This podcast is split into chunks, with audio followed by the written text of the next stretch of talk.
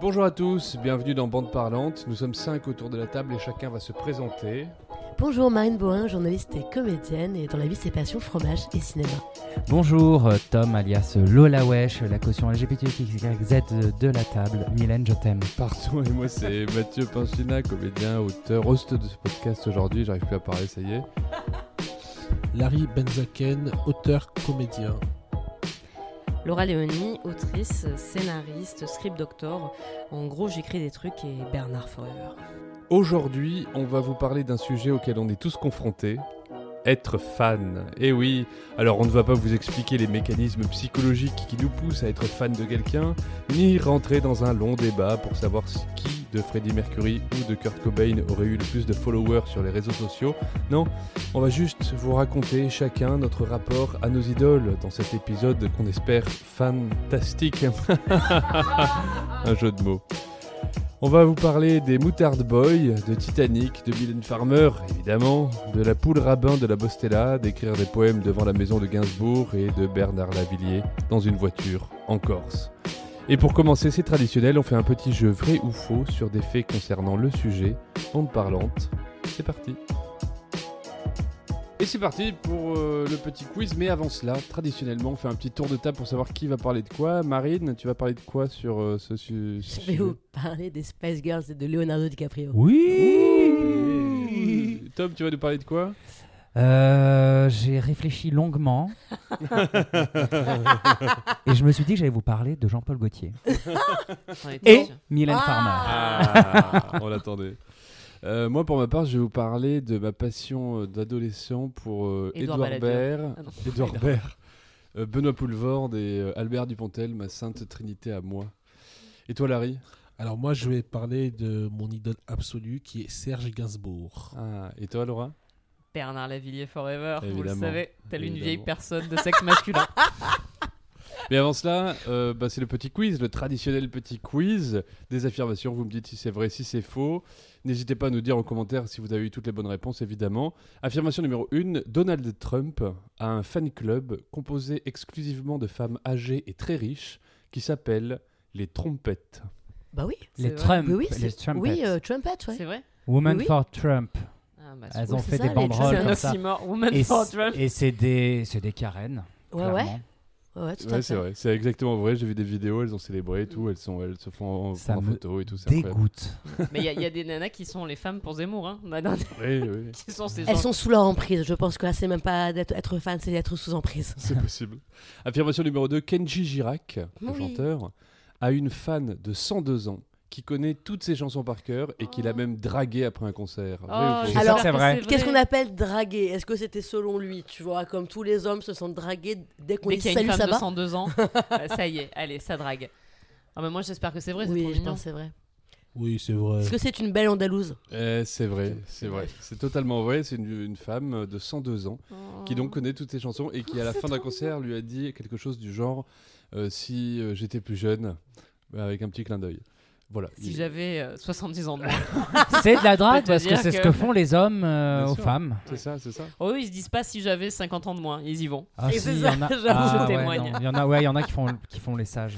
Affirmation numéro 3, il existe un club de supporters du club de foot de Dijon qui s'appelle les Moutard Boys. Les Moutard Boys. Non, c'est pas vrai. Ça, c'est inventé, ça. Il y a eu beaucoup. Non mais les moutes hard boy. Alors C'est franchement, pas mal, c'est bien. j'ai envie que ce soit vrai. Je pense que tu l'as inventé, mais c'est une belle invention. Alors, vrai ou faux? Bah, ça, ça ferait trois vrais d'affilée, je pense que c'est faux. Eh ben, c'est vrai. Oh. Ah, c'est vrai. Bah, je suis content de savoir que ça a est été- heureux. ils- Ouais, ils sont J'étais très gays. fier d'avoir trouvé ça. Je sais pas si Bah, sont gays, mais en regarde tout la, cas, puissance homosexuelle de- des hétéros quoi. C'est possible, c'est possible. Surtout pour le foot. Moot hard Oui. boy. Affirmation suivante les deux films Avatar sont dans les trois premiers films les plus rentables de l'histoire. Vrai ou faux? Oui, c'est vrai. Oui, Quel rapport avec Euh, fa- attends. les fans? Bah, le fan de. Parce que c'est des fans du film qui sont allés voir le film. Ah, Oui, parce que les gens, Euh. ils vont plusieurs fois. Oui, oui, c'est vrai. En plus, 'fin, le, pro- Ah. le premier, à sa sortie, avait failli dépasser le cap et il a été rediffusé avant la sortie du 2. Et avec la réexploitation, il a passé euh, le cap, euh, voire même du film le plus rentable de, de l'histoire. Oui, parce euh, qu'après, ce qu'il faut prendre en compte aussi, c'est que les films ayant coûté extrêmement cher, même s'ils ont fait énormément d'entrées, est-ce que le bénéfice est vraiment parmi les plus gros bénéfices de l'histoire du euh, cinéma? C'est ça euh, auquel il faut faire attention. Exactement, exactement. Parce que- Alors, parce, parce est-ce que les deux très, films cher. Avatar sont dans les Donc, trois premières places Pas des sûr en fait que ça soit les plus rentables. Vas-y. Marine. Moi, ça- je on te oui. Il y a une Ouais, nuance. mais- Il y a une nuance. Il y a d'autres films. Degré? Alors, vrai ou faux Vrai Faux. Euh, faux. Moi, je suis Marine. Marine, elle a dit que ça avait l'air d'être faux. C'est moi, après, je m'y connais plus en film d'auteur français. hein. bah, eux, on sait qu'ils sont pas rentables, par exemple. Eh ben, c'est Never. Larry qui avait raison, c'est C'est vrai, vrai, bah, c'est vrai. aïe, tu mets beaucoup de ça, ensemble euh, là d'un coup. Eh ouais, bah ouais, Et t'es ouais, ce c'est de vous piéger, un peu de varier. Euh, en fait, Avatar le 1 est donc effectivement le film le plus rentable de l'histoire. Euh, Avatar 2 est le troisième film le plus rentable de l'histoire. Et à votre avis, quel est le film, le deuxième film le plus rentable de l'histoire? Les tuches. C'est pas un film français, je, je vous l'annonce. The Euh, Mask. Titanic? Non, c'est pas Titanic, c'est pas The Mask. Que c'est justement un film qui n'est pas un euh, blockbuster C'est un énorme blockbuster. C'est un gros blockbuster. Star. Wars. Non, c'est pas Star Ah, Wars. euh, Non, Harry un Potter. gros- Un Marvel C'est un Marvel, oui. C'est un Marvel. Infinity Maintenant, faut qu'on sache quel Marvel Ah, euh, c'est. Black Ouais, Panther Non, c'est pas Black C'est pas. Infinity War Endgame, Endgame. Oui, Endgame, euh, c'est Avenger Endgame, le dernier de la série des Avengers. Affirmation suivante, Freddie Mercury était fan du groupe Smile qu'il a fini par intégrer et c'est comme ça qu'est né Queen. Il était fan d'un groupe, il a intégré ce groupe et c'est devenu Queen. Vrai ou faux? Je sais pas, au début d'un- du film, quand j'ai vu le biopic, c'est le, c'est le seul truc que je sais sur Freddie Mercury. On le voit aller voir les gens en concert et leur proposer, mais je sais pas si c'est ça. Euh, C'est moi, smile. je crois qu'il a essayé d'intégrer le groupe parce qu'il était fan, mais il s'est fait recaler. Waouh. Alors, vrai ou faux Qui dit Vrai ou non à faux Freddy, en fait Euh. Non, mais les- ses tout débuts, il, prenait, il, se, gra- il se faisait grave recal euh, entre le racisme anti-indien et euh, son physique. euh, Je fais faux alors. je dirais eh faux, moi. Eh bien, c'est vrai. C'est vrai, c'est ça. Mais effectivement, il s'est fait recal non. plusieurs fois. Il a fini, il a insisté, insisté. C'est pas vraiment, c'est ce qu'il raconte dans le film d'ailleurs, sauf que dans le film, il- c'est un peu romancé et un peu Ah, euh, joliment raconté, mais ça a été un peu plus pénible et compliqué pour ça. Mais effectivement, il, a, il était fan d'un groupe et c'est pas le seul d'ailleurs. Il y a un autre euh, gars qui est devenu le, si pas le pianiste ou le batteur du groupe Red Hot Chili Pepper, qui était en fait fan du groupe et qui est fini par intégrer le groupe. Voilà. Euh, affirmation suivante Henri Cavill. Henri Mm. Henry Cavill Oui, est l'homme le plus beau sur Terre d'après la science. oui Je crois vrai. que j'ai Ah, vu c'est ça. vrai, ouais. à c'est vrai. Ouais. Par rapport Ah à la bah oui. symétrie de son visage, etc. Ah bah c'est sûr. C'est ça, non Et ça ressemble, en fait, moi j'avais vu un truc qui parlait d'une intelligence artificielle qui a fait un mélange de tous les visages qui étaient considérés comme les Mm. plus beaux, que ce soit chez les hommes ou chez les femmes. Et en fait, euh, il y avait une ressemblance avec cet acteur-là. Eh bien, c'est faux. Oh C'est faux. Il est arrivé deuxième. Je suis nul. Ah. depuis depuis tout à l'heure, je Ah suis. bien, ils vont demander c'est qui le premier. Et c'est qui est le ça premier à votre avis Ah, C'est un autre acteur américain. t'es pas Brad Pitt ou DiCaprio. Non, C'est pas c'est Ryan. Gosling quand même. Non plus, non, Non, plus. non, Ouais, pas avec sa tête d'expert comptable. Ah, C'est c'est un- Il est brun. Timothée Chalamet, t'imagines Je crois que j'ai jamais vu un film de lui. C'est Robert Pattinson qui a été Ah, élu euh, par la, enfin et pas élu, il a été euh, décrété par la science. Il a C'est obtenu le plus gros score de C'est fou 92,15%. quand même ces études. hein. Ouais, c'est vraiment. Mais alors, par contre, ce qui est intéressant, c'est que dans le- dans le- l'article que j'ai lu là-dessus, il, a, il disait qu'il avait reçu une note en dessous de la moyenne pour ses lèvres qui étaient Oui. jugées, entre guillemets, un fines. peu fines et plates. Trop fine, ouais. Bien fait pour sa gueule. Affirmation suivante. Euh, c'est Bohemian Rhapsody qui est la chanson la plus connue de tous les temps. Vrai ou faux? Ah, Ah, vrai ou faux De tous les temps, donc euh, Ouais. genre dans, dans n'importe quel pays au monde. Alors, je pense que c'est très occidental comme Oui, réflexion. que- Je pense que. euh, voilà. Alors, à votre avis Ah, je sais pas. Hein. mais genre plus connu que Tino Rossi? Merci Larry. Plus Merci. connu que encore Je crois pas. Alors, à votre avis Que Plus connu que. Désenchanté Mm. Oh, pas. Non, mais après, c'est vrai qu'il il y a vraiment différentes parties dans cette chanson. Cer- Certaines qui sont reprises sans savoir que Je crois que ouais, il y a, Bohemian il y a, Rhapsody. euh, le petit le petit moment un peu opéra. Oui, oui, Je crois que ça. que- que- j'ai l'impression que des gens le chantent sans trop savoir d'où ça vient. oui, oui. Ouais, je dirais vrai. On va dire Alors vrai aussi du coup.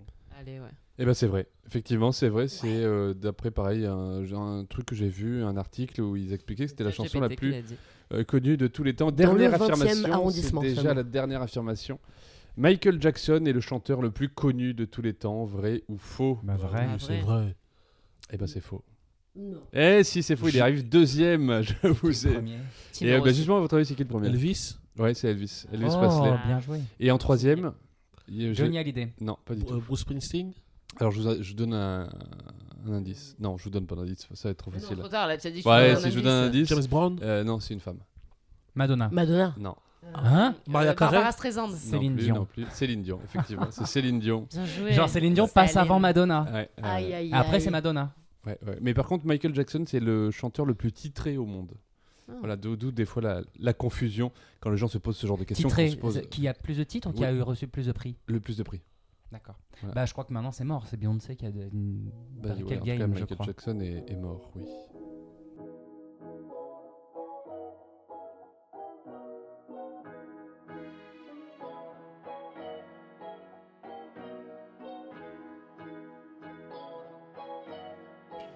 Alors Marine, raconte-nous un peu ta vie de fan. Alors moi en fait j'ai découvert ce que ce que c'était que d'être fan euh, par euh, procuration au moment où euh, Titanic est sorti. J'avais environ 11 ans, c'était en 97 si je me trompe pas, et j'ai vu énormément de, de filles dans mon, dans, mon, dans mon collège commencer à collectionner des photos de DiCaprio.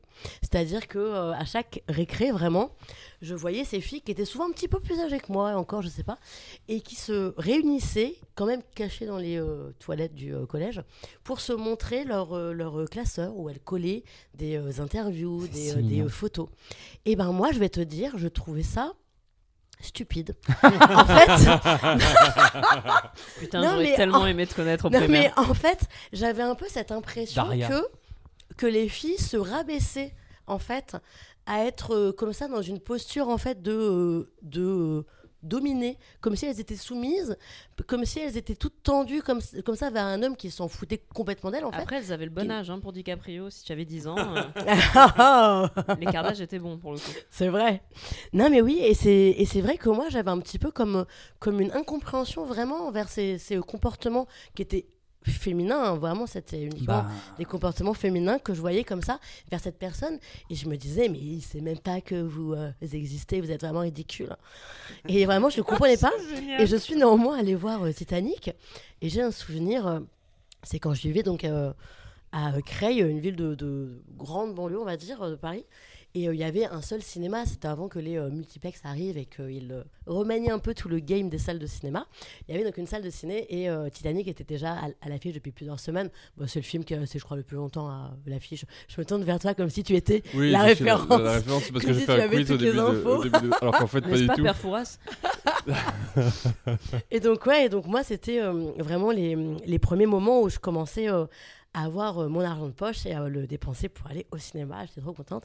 Et je vais faire la queue qui était déjà immense, la, queue- enfin, la, la file d'attente devant le Attends, cinéma. oui, oui, on avait compris. J'étais en train de compris, faire. euh. Mais en fait, je voulais faire une blague et j'ai pas trouvé, du coup, je vais enchaîner. Et euh, il y a énormément de monde et je me rappelle, j'ai un mauvais souvenir de cette séance de euh, Titanic parce que j'ai le souvenir d'avoir eu peur de mourir parce que en fait j'étais déjà pas très grande, j'ai pas énormément grandi par la suite d'ailleurs. hein. En vrai, je faisais 5 cm de moins que maintenant, je pense, à 11 ans. Vraiment. Et il y avait énormément de gens qui venaient entrer et donc énormément de filles qui étaient pas énervées mais qui étaient très galvanisées, on va dire. Je veux pas dire hystériques, mais qui étaient très galvanisées et donc et qui poussaient parce qu'elles parce qu'elles avaient peur de pas rentrer parce qu'à cette époque Vraiment, pendant plusieurs semaines, les séances de euh, Titanic étaient à guichet fermé, quoi, à guichet fermé. Surtout, donc encore une fois, à Creil, où euh, il y avait un seul cinéma.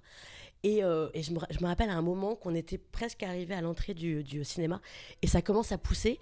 Et là, je me sens donc maintenant écrasée contre des gens qui étaient beaucoup plus grands que moi, et je sens que mes pieds ne touchent plus le sol et que mon corps avance, et je ne touchais plus, et j'ai vraiment eu peur de. de- Et est-ce que tu as dit, mon Dieu, je vole Jacques, je, pas, n'avais pas encore pas vu le film. Alors J'ai Jacques, pas qui était le la nom du portier, je lui dis, Jacques, je vole Voilà.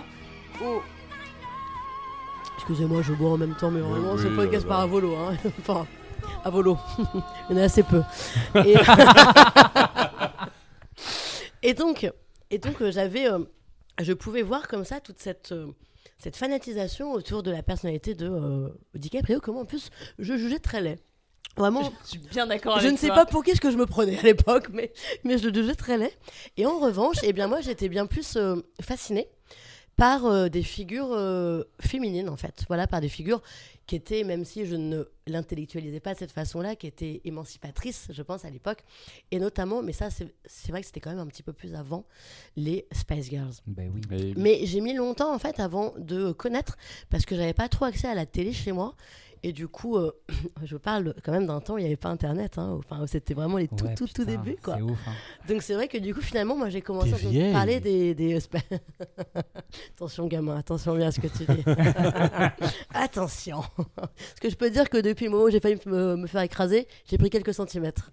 5, comme je l'ai dit. et ouais, et donc... 5 euh, cm de muscle. Oh oui Et donc, euh, je, me, je me rappelle que les, que les premières stars qui m'ont fascinée étaient donc ce groupe euh, de filles euh, anglaises, les euh, Spice Girls. Et c'est très intéressant, en fait, de reconsidérer ce groupe à l'aune du féminisme en 2023.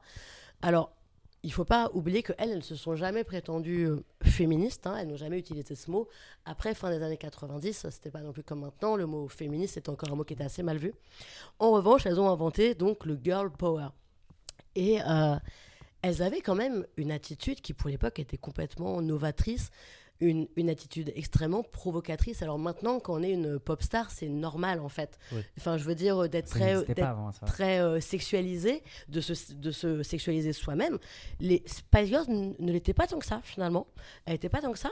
Et elles se sont affranchies également euh, très vite, en fait, de l'homme qui les euh, manageait, qui s'appelait Si- euh, Simon Fuller. Elles l'ont dégagé, donc elles ont repris, en fait, quand elles sont devenues vraiment connues, les reines de leur euh, carrière à elles.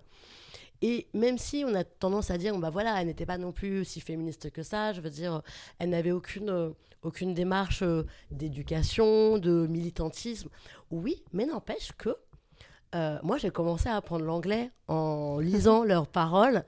Et comme je voulais savoir ce qu'elles disaient, euh, voilà, même si j'avais 10-11 ans, bah, j'allais traduire comme je pouvais avec un petit dico d'anglais et tout. Et ben, n'empêche que c'était des chansons qui, alors, qui s'adressaient souvent à des hommes, mais qui parlaient souvent d'amitié en disant, bah, en fait, ce qu'elles disaient grosso modo dans leurs chansons souvent, c'était J'ai beau bien t'aimer en tant que mec, ce qui passe en premier, c'est mes amis. Euh, si tu ne plais pas à mes amis, ciao. Euh, moi, vraiment, ce qui compte le plus dans ma vie, c'est l'amitié que j'ai avec d'autres femmes, etc. Tu n'es pas une priorité. Et ça, l'air de rien, je pense qu'entendre des femmes chanter ça à des hommes, c'était quand même assez empouvoirant. Et je me rappelle également d'une chanson qui s'appelait To Become One. Je m'en souviens. Voilà, vous en souvenez? Et ben, dans cette chanson, elle parle à leur copain en lui disant bah, Je sens que là, ce soir, on va passer un cap, qu'on va coucher ensemble. Et elle parle de mettre un préservatif.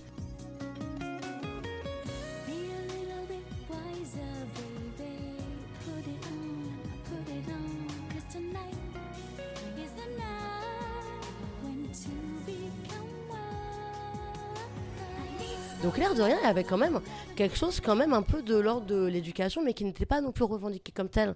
Donc c'était un peu sous-jacent. Et moi, je sais que c'était des femmes que j'admirais énormément. Et, euh, et ouais, je, je pense qu'elles ont eu un, impact assez positif, en fait, sur moi en tant qu'enfant et en tant que préado. Elles ont disparu, mais je suis très contente parce que justement, maintenant aussi, par rapport euh, aussi au fait que le pop euh, féminisme soit quelque chose d'assez répandu, d'assez euh, valorisé également, on reparle beaucoup des euh, Spice Girls Ouais. qui d'ailleurs, soit dit en passant, à leur époque, on s'en rend pas compte nous en tant que Français, mais se sont fait bâcher par la presse anglaise, mais, mais de façon abjecte, hein, vraiment, c'est-à-dire sur leur poids, sur leur physique, enfin sur des choses mais horribles. Il y a un documentaire qui était passé sur Arte sur leur euh, carrière qui montrait Victoria Beckham qui venait de- elle venait d'avoir son premier enfant et donc elle faisait toujours partie du groupe et elle était euh, accueillie sur un late show anglais. Le mec lui a sorti une balance et lui a demandé de monter sur la balance pour voir si elle avait bien perdu tous ses kilos. Enfin, ça n'était que des choses comme ça de la part des, des médias anglais qui en fait ne pouvaient pas supporter qu'une bande de filles comme ça justement soit aussi affirmée, soit aussi grande gueule. Et moi je pense que ça a quand même été un bon modèle et donc je suis ravie que maintenant il y a un peu qu'elle revienne un petit peu sur le devant de la scène etc. Parce que j'aime toujours autant écouter les Space Girls, moi aussi, voilà. de ouf. Je l'assume. Voilà. C'est, euh, C'est c'est, c'est- j'aime trop ton histoire parce que en fait moi avant Mylène Farmer en fait il y avait euh, les Spice Girls et euh, dans la cour de l'école on échangeait des cartes avec des potes. Ils avaient édité des espèces de fausses photos euh, Exactement, mais j'avais Kodak les mêmes. et euh, si t'avais des doublons t'échangeais etc. Et, euh. Et moi, je faisais comme toi, je traduisais les chansons avec mon petit euh, dictionnaire euh, français-anglais. Et euh, mais je pense que c'était la période où j'étais très confus, moi. Dans... En fait, je connaissais d'abord l'identité l'identité de genre avant de connaître l'homosexualité. Ouais. Mais c'était peut-être plus tard, parce que c'était l'époque où il y avait eu euh, Dan International au- à l'Eurovision, et on parlait que de sa transidentité. C'était qui Dan? Je me rappelle pas du tout. C'est une, une trans i- iranienne. Aucune idée. ou euh, israélienne qui avait gagné l'Eurovision en 97 ou 98. Et donc, euh, j'avais eu connaissance de ça. Je crois même que c'est en, étant, en entendant mon père qui en avait un peu parlé, toi, des hommes qui deviennent des femmes. Et en fait, j'étais tellement persuadé euh, d'être une femme. Enfin, que Mm. j'allais vieillir en femme, que j'allais évoluer en femme. Je m'identifiais de ouf aux Space Girls et euh, les textes, ça, quelque part, ça Mm. me parlait aussi. Et moi aussi, quand, quand j'étais, euh, moi j'étais plus, plus âgé. Mhm. Mais euh, je sais qu'à mon ép- à l'époque où je faisais des, euh, des soirées, les premières soirées que je faisais, Les booms. les bou- ouais, là, entre où on commençait à boire des coups et tout machin, de 16 à 22, 23 ans, c'était on écoutait les Spice Girls régulièrement. Et en fait, quand j'y repense d'ailleurs, c'est marrant parce qu'on faisait quand même des soirées où on passait des Spice Girls à Michel Sardou. Mm. Et euh, enfin, tu vois, des lacs du Connemara, et on connaissait par cœur, euh, il y avait ça, la bande à Basile, c'était très improbable comme mix. Et, euh, et du coup, là, mais j'ai écouté aussi Et To Become One, je m'en souviens très très Ouais. bien. Et, euh, et en fait, c'est marrant parce que dans ce que tu dis, ça me renvoie à un truc de. C'est peut-être pour ça que j'aimais bien, c'est parce qu'elle parlait aussi à des mecs en disant, bah voilà, c'est. voilà. Et du coup, tu- il y avait une place pour se projeter et en tant que femme et en tant Mm. qu'homme. Mhm. Voilà. Bah, c'est fou, tu vois, parce que alors moi, pour le coup, le truc des Spice Girls, ça m'est un peu passé à côté. Je pense que j'ai trois années. euh, il aurait fallu que j'ai trois ans de plus. Je Ouais. pense que j'ai quelques, quelques années de moins que vous. Du coup, moi, j'étais un peu bébé quand euh, Mm. c'était à la mode. Et je n'avais aucune idée de cette facette-là, en fait. Je m'étais jamais intéressée à ça. C'est pas, pas ma génération et je suis un peu Mm. passée à côté. Et en fait, j'apprends tout ça. Tu vois, j'étais pas du tout au courant que, que leurs chansons parlaient de ça, que tu vois qu'elles pouvaient parler de préservatifs dans leurs Mm. chansons à ce Ouais. moment-là. Et je suis euh, assez Ça, m'a- admirative. ça m'avait vachement marqué, moi, cette histoire de. Je m'en souviens. Enfin, j'avais oublié, mais dès que tu en as commencé Ouais, à parler, c'est. Put it on, Après, c'est l'époque aussi, parce que tu vois, euh, c'est assez rigolo ce que tu dis sur les Spice Girls, sur le côté, euh, il n'y a pas de posture politique, il n'y a pas de hum, Mm. revendication, mais en réalité, quand tu lis les textes, que tu regardes les Oui. clips, les mises en scène, la démonstration qu'elles avaient, les représentations qu'elles décrivaient, il y a des messages. Et en fait, moi, ça me fait sourire Ouais. parce que euh, je sais que je suis très attaché à Mylène Farmer pour ça, où il n'y a pas de revendication. Mais si tu creuses vraiment, que tu écoutes, et en l'occurrence, dans les années 90, et j'en parlerai un peu plus tard, elle a fait une chanson sur euh, le sida, la capote, Mm. etc. Et c'était un peu l'époque aussi, beaucoup. euh, euh, Michael Jackson, euh, euh, c'était quoi le titre J'ai oublié, mais euh, A Blood on the Dance Floor, qui parle aussi euh, du VIH. euh, et donc il y avait un peu cette époque euh, Mhm. de prise de conscience. Et euh, t'as encore des trucs des Spice Girls aujourd'hui? oui. J'en sûr. étais sûr. Euh, bah alors, euh, j'avais leurs deux albums et leurs singles. Et vraiment, euh, je pense que à chaque fois, je mettais de côté patiemment mes petits sous pour aller m'acheter leurs singles et leurs albums. Et je les connaissais absolument par cœur et je les ai gardés religieusement, bien sûr. Mais bien sûr. Ah, et moi, les, je les ai plus. et les photos dont tu parlais, j'en ai aussi plein que j'ai gardées. Ah et ouais ça, vraiment, ça. Vas-y, on se fait un goûter, je veux les voir. Parce que moi, j'ai plus rien sûr, de tout ça. J'ai plus Et rien de tout ça. vais chez mes parents, je les ramène, je les Ah, montrerai. Moi, je veux trop les revoir parce que j'ai tout, tout, Ouais, tout ce que j'ai pu avoir d'objets, mais même des objets de Mylène, j'ai plus rien.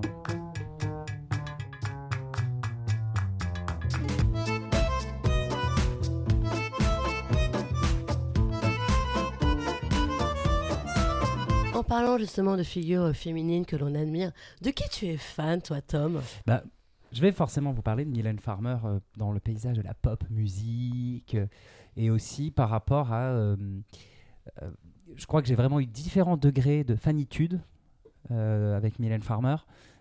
J'ai grandi avec Mylène Farmer parce que c'est une artiste que mes parents écoutaient.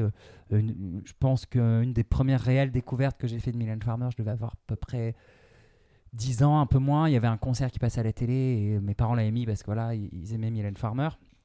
Et comme mes parents aimaient bien, que ma mère l'imitait un peu, il y avait ce côté, bah, je m'attache aussi. Pourtant, d'habitude, c'est l'inverse qui se passe. Quand nos parents aiment bien des artistes, on a un côté un peu genre Un euh, rejet. un rejet. Oh. Et avec Mylène Farmer, c'est pas du tout ce qui s'est passé.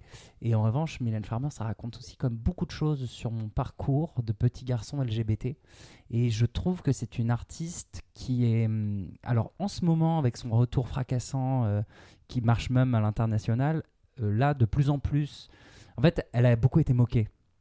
Et je pense qu'elle a été longtemps mésestimée parce que, selon moi, depuis le début, et franchement, d'un regard très objectif, depuis le début, elle a quand même briqué le game dans la musique, dans la façon de créer des clips, dans ses références. Enfin, c'est quand même quelque chose d'assez riche. Après, c'est vrai que c'est pas évident à écouter. Enfin, moi, j'aime bien, mais euh, faut aimer la chanson française avec les voix fluettes. Donc, non, mais après, voilà, il y a ça aussi. Après, moi, euh, j'adore Juliette Armanet, j'adore Barbara. euh, voilà, des artistes qui, pour moi, sont dans la lignée de Mylène Farmer, Fishback. Ces, ces meufs qui chantent. Des fois, on comprend pas trop, mais si on lit bien, on comprend que c'est de la philo. Euh, Ça, ça voilà, j'adore. Mais moi, j'ai un truc, vraiment un point d'honneur que je mets par rapport à Mylène en tant que gay, où je vois bien que là, depuis, bah, depuis que c'est une femme mûre, qui est, c'est genre comme si, euh, c'est bon, elle a vieilli, elle est ancrée, donc elle peut être euh, considérée comme une méga star. J'ai- Tous les artistes lui mangent dans la main. La presse, ça fait hyper longtemps que j'ai pas vu de, de première ou de une où on se moque d'elle. Elle est grave respectée, je crois, depuis qu'elle a fait le jury de Cannes aussi. Genre, vrai. elle est euh, quand les médias parlent d'elle maintenant on a l'impression qu'ils parlent d'un dieu moi en vrai je kiffe parce que faut savoir que voilà j'ai j'ai passé de, de ma petite enfance en fait j'ai grandi euh, avec Mylène Farmer et pour moi être un enfant LGBT c'est pas anodin d'avoir Mylène Farmer dans son paysage parce que pour moi c'est quelqu'un qui a toujours exprimé l'étrange euh, quelque chose qui ne correspondait pas à la norme euh, globale quand je voyais à la télé je voyais bien qu'il y avait même la façon dont elle était traitée par les médias et hum, euh, si on a envie de faire des analyses antisexistes, il suffit juste d'observer les interviews que Mylène Farmer a subies. Et moi, pendant le confinement, je m'étais amusé à faire des mêmes vidéos avec des extraits où elle, c'était une queen badass de ouf. Elle a trouvé toujours la bonne réponse au bon endroit avec énormément d'intelligence et de douceur pour remettre les mascus toxiques en place parce qu'il y avait des questions qu'on ne pose pas à un homme. Et ça n'est pas étonnant que cet artiste ait choisi à la fin de ne plus faire d'interviews de choisir les journalistes avec qui faire les interviews, qui sont en règle générale beaucoup des femmes. Et, euh, et ce sont des choses que, que j'ai remarquées en fait en, grandissant et en, écoutant Mylène Farmer. Et en gros, c'est peut-être fort ce que je vais dire, mais quand j'étais ado, en fait, voilà, j'ai eu l'enfance. Euh, mes parents euh, ont divorcé, donc ma mère a quitté le, le foyer familial. Alors, les services sociaux nous disaient Votre mère vous a abandonné. Non, ma mère a eu un geste d'énorme courage de maman bipolaire qui se rendait compte qu'elle n'y arrivait plus et pour le bien-être de ses enfants, elle est partie. Donc euh, c'est un geste que j'admire, qu'on arrête un peu comme ça de, euh, culpabiliser les parents parce qu'en fait à un moment donné ils ont leur faille d'être humain. Donc euh, là-dessus c'est un truc euh, sur lequel je suis très reconnaissant et, et très à l'aise. Mais enfant, avec les adultes qui racontent des choses, les services sociaux qui viennent, qui fouillent un peu, je pense que j'ai été traumatisé. Et là, je crois que j'ai eu un fanatisme maladif et inquiétant. Parce qu'en gros, ben, Mylène me rappelait ma mère. Puisque ma mère euh, aimait bien écouter Mylène et il y avait des endroits où elle limitait un petit peu dans les looks, genre euh, la, la coupe catogan, certains mimiques. On sentait qu'il y avait voilà, une influence. Et, euh, et au moment où ma mère est partie, c'est le moment où j'ai collectionné tous les posters. J'en avais collé partout dans ma chambre. Il n'y avait plus un morceau de papier peint. Et si on disait une fois du mal de Mylène Farmer, je m'effondrais en larmes et je faisais une crise hystérie. Et c'était genre intolérable. Et ça a été jusqu'à mon coming out. Après, euh, il y a eu mon coming out où là, ben, j'étais un peu plus au clair avec moi. J'écoutais d'autres choses. Parce que ma- la période prépubère, c'était que Mylène. Et c'était, ma psy, elle me demandait euh, si j'avais un endroit sûr. Et je lui ai dit, mais en fait, c'est Mylène Farmer. Quand je sens un coup de stress, par exemple, avant de monter sur scène, j'ai besoin d'avoir dans l'oreille un petit peu de Mylène Farmer. Il y a un endroit où elle m'apaise. Mais parce que, et je pense que ça peut faire écho à plein de mecs gays qui, euh, qui aiment Mylène Farmer, c'est que ce personnage étrange reste étrange et elle est clairement en train de dire aux gens je suis bizarre et je vous emmerde, il faut faire avec. Et c'est euh, hyper euh, salvateur d'avoir ça comme, comme repère. Et puis après, bah, ado, j'ai écouté d'autres choses, mais j'étais toujours... et là, je pense que je suis passé de fanatique à admirateur. Admirateur ben, de la carrière. Et je me suis intéressé à de la littérature, à de la peinture, euh, au cinéma, parce qu'en fait, ben, euh, les textes de Mylène Farmer sont bourrés de références. Et euh, il y a encore des films qui sont dans mes listes de films à voir. Il y a L'Incompris, de Ryan. Enfin, c'est des, films sur lesquels elle a écrit des chansons. Il y a Les Diables que je dois voir aussi parce qu'il y a une chanson qui est écrite à partir de ce film. Donc, elle a vachement attisé ma curiosité. J'ai énormément lu Edgar Allan Poe parce que ben, Mylène Farmer le cite dans plusieurs textes. Et je me dis, ben, ce qui est chouette, c'est qu'à 15 ans, je me suis intéressé à des choses que ben, les gamins de mon âge ne s'intéressaient pas. Mais elle m'a donné envie d'écrire, elle m'a donné envie de dessiner. Les premiers dessins que je faisais, c'était beaucoup en, regardant Mylène. Mais en dehors du côté fan, vraiment, plus le truc de. euh, Il y a un univers, il y a une identité, il y a un personnage. En fait, j'avais déj- déjà conscience de cette capacité à créer un personnage quand on est artiste. Et j'ai voilà, vers 15-16 ans, j'avais compris ce truc de. euh, alors, il y a Mylène Farmer, Laurent Boutonnat, euh, Guillaume, je sais plus qui, c'est trois artistes qui ont créé un concept qui s'appelle Mylène Farmer, puisque c'est pas son vrai nom, c'est son nom d'artiste. Et avec ce concept, ils ont été faire des clips où c'est une qualité cinématographique hallucinante, bourrée de références. Et, euh, et ça m'a inspiré dans mon travail par la suite. Et du coup, ben, je veux aussi parler de Jean-Paul Gaultier, qui est pour moi plus mon idole que Mylène Farmer en réalité, euh, parce que j'ai eu énormément d'identification directement euh, à Jean-Paul Gaultier quand j'ai compris que j'étais gay. Et pareil, comme Mylène, Jean-Paul Gaultier, il n'a pas de posture, euh, il revendique rien, mais il a des messages à travers ses collections. Et, euh, et c'est des choses moi, qui m'ont toujours fait du bien sur cette question de hors norme, où il a toujours mis en avant ce qui n'était pas la norme, etc. Et ensuite, ben, la lutte contre le sida. euh, donc Mylène Farmer qui a écrit une chanson qui s'appelle Que mon cœur lâche. C'était Universal qui avait fait une commande à plein d'artistes et euh, pour une compile où le 100% des bénéfices allaient aussi d'action, les artistes devaient écrire euh, une chanson. Et Mylène Farmer a écrit une chanson assez... Aujourd'hui, je dis que c'est une chanson de Barbacker. Alors Barbacker, c'est la culture du rapport sexuel sans capote. Barbac, en anglais, c'est monté à cru. Et il y a toute cette culture dans la communauté gay autour de euh, mortifier un peu le sexe. Parce que ben, comme on est des sous-espèces, entre guillemets, on, on est dans cette pulsion de mort à travers le sexe. Il y a quelque chose de cet ordre-là.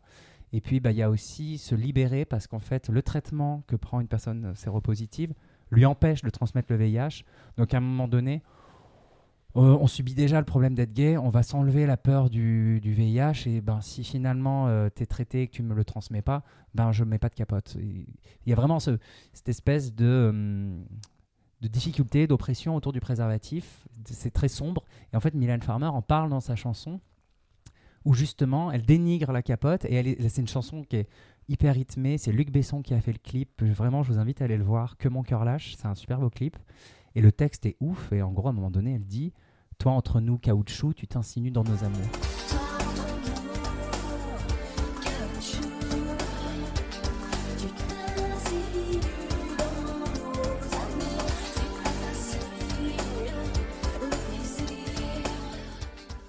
Et euh, c'est fort, lourd, mais moi je trouve ça, je trouve ça d'une beauté. Et sur la lutte contre le sida, il y a Gauthier aussi qui m'a énormément, euh, quelque part rassuré aussi, parce que 15 ans, 15-16 ans, tu comprends que tu es gay, la première chose qui te fait peur, c'est quand même ben, le, sida, le VIH. Et avoir des artistes euh, comme Mylène ou Gauthier qui, sans faire porte-parole, sans être dans leur revendication, mettent en lumière ces choses-là, c'est un peu rassurant. C'est comme si j'avais deux fées avec moi, Gauthier et Mylène, qui me disaient Regarde, nous aussi, on est torturés et tout se passe bien. Est-ce que tu as le souvenir de Et- la première. Pardon. Et, et, euh, et là, en fait, je, je cite euh, la drag queen euh, Paloma, qui est notre première queen euh, euh, française à avoir gagné Drag Race. Qui avait, donc, il y avait un truc sur Mylène. Et en fait, Paloma, euh, dans l'émission, je sais pas, l'épisode sur Mylène, parle de ça, de son enfance, de ce, ce truc de cette petite fée torturée qui l'accompagnait. Et c'était hyper touchant parce que ça m'a renvoyé à moi, mon adolescence, et, euh, et euh, à quel point Mylène Farmer est importante, en fait. Est-ce que tu as le souvenir de la première chanson que tu as entendue d'elle? Est-ce que tu te souviens la première euh, chanson que tu as entendue? J'ai j'ai la sensation que c'est. Moi, je crois. En fait, je me souviens de ce concert où elle chante sans contrefaçon et il y a plein de drag queens qui dansent autour d'elle. Mais j'ai le souvenir de Libertine aussi. Après, je crois que la première vraiment chanson que j'ai vue et entendue, c'était l'Instant X, euh, mais c'était le clip qui m'avait marqué où elle est hyper canon dans de la mousse et en fait c'est un apo- c'est l'apocalypse euh, sur New York. Ça c'est un clip euh, dont je me suis souvenu. Après, ben, j'ai construit ma culture parce que elle a commencé en 84, donc j'ai récupéré un peu le retard euh, au fur et à mesure. Qu'est-ce que tu penses de son évolution Je trouve qu'il y a eu sur 20 ans là Ben, je trouve qu'il y a eu une petite période où j'avais un peu décroché parce que j'étais. Je pense qu'elle, je pense qu'elle arrive à un stade où elle a plus rien à prouver. Je pense que par le passé, le fait de mettre beaucoup de cinéma, qui est son, sa première histoire d'amour, c'est le cinéma. Elle, c'est surtout ça qu'elle voulait faire.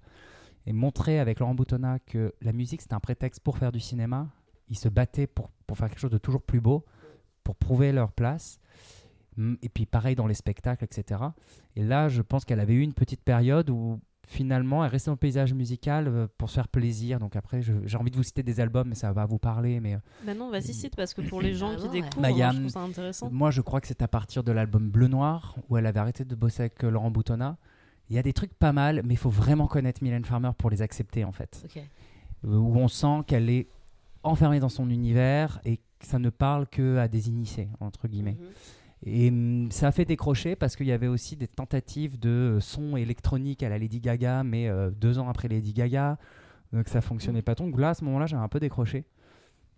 Et euh, j'étais pas, enfin, je me disais bon, euh, elle était passée. Bon, pendant la manif pour tous, ça sort un album, euh, Monkey Me, et dans et le deuxième titre de cette chanson, c'est de, de cet album, c'est un coming out lesbien. Et donc, euh, ils en avaient un peu parlé. euh, elle était passée sur le JT. Et de fait, euh, Claire Chazal, je crois que c'était Claire Chazal qui était avec elle, bah, lui pose la question de, euh, du mariage pour tous. Et elle avait fait une réponse. Genre, je suis personne pour dire ce que les gens doivent faire. J'étais tellement déçu. Donc je me disais, bon, elle arrive à un, un stade. Je me disais, bon, voilà, c'est une vieille boumeuse bourgeoise. euh. Mhm. Donc j'étais un peu déçu, j'avais décroché. Et c'est en 2019, elle a fait un comeback avec l'album Désobéissance, où elle pose pas, une photo faite par Mondino qui est magnifique. Donc elle, recommence à s'entourer d'a- d'autres artistes. Elle est relookée en mec, avec une posture très masculine, euh, le pied euh, sur une tête de mort. Il y a plein de symboles en fait.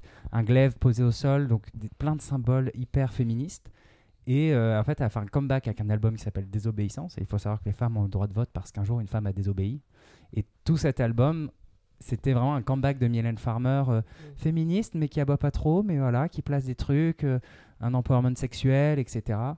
Et euh, là, j'étais trop content de ce retour. Donc, j'ai été voir son concert à l'Arena. Et euh, je pense qu'il y, a eu- il y a eu une petite période où. euh, Mais j'ai l'impression que c'est une période de sa vie où elle allait très bien. Elle avait une super histoire d'amour. Je pense qu'elle elle allait bien, du coup, euh, c'était un peu plat. Mhm. Et, et je crois qu'il y a eu une période où ça allait moins bien et elle est revenue en force. Et en l'occurrence, le dernier album, là, euh, Bonjour. euh, produit par Woodkid. Et honnêtement, Woodkid et Mylène Farmer, c'est euh, ouf et j'ai très hâte de voir le prochain concert.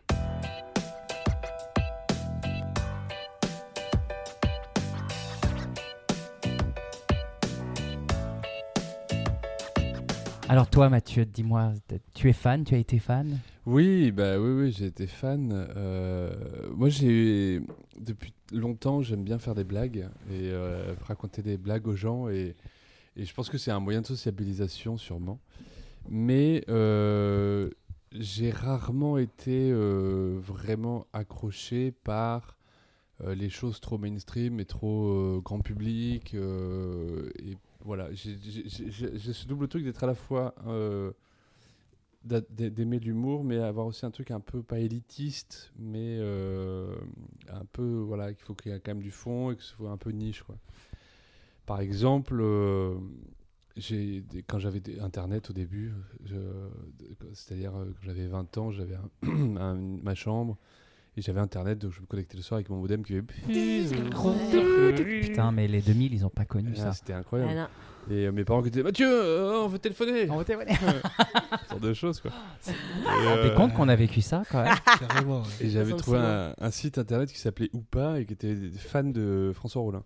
Et, euh, et j'avais euh, bah, j'avais un peu participé à ce truc-là. Et j'aime bien ce genre de truc un peu niche comme ça. Sur Quand j'étais. euh, après, j'ai vécu donc, chez mes parents, ils avaient un petit studio euh, qui- qu'ils avaient loué pendant un temps. Et puis, au bout d'un moment, c'est moi qui l'ai occupé. Et j'avais un grand mur blanc à côté d'un grand bureau que j'avais fait où j'avais mon ordinateur notamment où j'allais voir euh, la vie sur Internet. C'était fou. C'est comme Et, ça que tu euh, appelles ça la vie sur La Internet. vie... non, c'était incroyable. Si, C'est comme si, ça que tu parles des, des sites porno. Oui, bon, tu l'as vu sur Internet, oui. Merci. Ah, je sais, avec Emule, voilà, où tu, té- tu téléchargeais Emule. Ah ouais. Et donc, en fait, tu téléchargeais un film, et puis en fait, c'était toujours un porno, ce qui était cool, du coup. C'était un peu le Kinder Surprise de ouais, l'époque. c'était cool. Le Père Noël est une ordure. Ah, Ah, bon, non, ah non, ah non, moi, je... bon. Et, euh, et sur ce mur, j'avais, euh, à l'époque, j'aimais bien le cinéma, j'allais beaucoup au cinéma à cette époque-là. Et j'avais vu plein de films, j'écrivais un peu des trucs d'ailleurs dessus des fois. Et, euh, et j'avais acheté le magazine Première, un, numéro de Première, où il y avait euh, tout un truc avec des jolies photos en noir et blanc. Et ils avaient appelé des acteurs et des actrices en disant Pourquoi c'est toi le meilleur? Pourquoi c'est toi la meilleure? Et euh, chacun répondait. Donc, tu avais qui faisaient un peu des blagues, des, choses des gens qui prenaient un peu le truc au sérieux, des gens qui bottaient en touche. Voilà, c'était assez sympa. Et il y avait notamment Dupontel et, Edouard, et non pas Edouard Baird, je crois pas, mais euh, Benoît Poulvord, qui était à l'époque, euh, qui était en pleine ascension à l'époque. Euh, et moi, j'étais, j'ai découvert un peu ces gens-là, euh, cette espèce de sainte trinité. J'avais 20 ans Édouard Baird, Benoît Poulvorde et, et Albert Dupontel. Et encore aujourd'hui, d'ailleurs, c'est un peu une sorte de Sainte Trinité. Moins, après, voilà, il y a plein de choses que j'ai moins aimées. Mais voilà. Et, et je par des biais très différents les uns des autres. D'abord, ça a été, je crois, Poulvorde, parce que j'avais un copain qui était archi fan, mais vraiment archi fan. Il faisait des montages audio avec ses trucs. C'est à l'époque de Monsieur Manhattan, il les connaissait Ah par oui. cœur, on les connaissait tous par cœur. Et à tel point qu'il envoyait des trucs à Canal et que Benoît Poulvorde a fini par l'appeler chez lui un jour et il nous avait raconté ça, il était fou. Aubin, Aubin Malassagne, Grizzly. On pense à lui. On à l'adore. on t'aime. on t'aime beaucoup, beaucoup. Et euh, il avait fait un super montage audio, une chanson que j'ai jamais retrouvée, euh, qui existe peut-être quelque part sur un disque dur euh, perdu, on Non, sait euh, une disquette vu l'époque. Ah non, non, non, c'est quand même euh, une clé USB peut-être. Ah, quoique, peut-être. Un CD gravé, on a vu. Ah, c'est des roms. Un CD-ROM. Des roms. Un CD-ROM. Un verbatim. Et, Oh, euh, et Benoît connaît. Poulvorde, j'étais archi fan, mais vraiment archi fan. J'étais, je pleurais de rire sur les Monsieur Manhattan. Je les connaissais absolument tous par cœur. J'avais le DVD évidemment. Quand ils l'ont sorti, j'étais, je l'ai acheté directement. Et euh, mais j'étais tellement fan de Benoît Poulvorde, je les connaissais tellement par cœur et j'avais tellement l'habitude de parler comme lui qu'il y a plein de fois où je rencontrais des gens et qui me disaient Hey, tu viens de Belgique, non? T'as un petit accent Et en fait, non. Et je comprenais pas pourquoi on me disait ça. Non, mais tu viens du Nord. Et en fait, non. Et en fait, c'est parce Un que j'étais tellement de- fan Ah ouais. que par mimétisme, je prenais l'accent de Benoît Poulvorde quotidiennement, au, au quotidien. Et, euh, et c'est de dire l'endroit. Là, J'imagine un épisode de striptease. Mathieu a une affliction un peu rare. Non, mais c'est Il drôle parle parce avec que la même voix que Benoît Moi, j'ai un pote qui m'a vu sur scène, il m'a dit On voit que t'es fan de Mylène. Et ça m'a paru bizarre parce que Lola Wesh, Mylène, et a priori, par moment, j'ai des postures, des, des mimiques. Ouais, bah oui, ça, ça, nous, ça, nous, euh, ça, ça nous empare. Ça s'empare de nous. L'imitation est une forme d'amour. Ça nous matrice. Ça vous parle plutôt. Ouais, ça veut rien dire. Ça va. euh, c'est- J'invente des mots. J'invente des mots. peu de la poésie. Très tard, écoutez.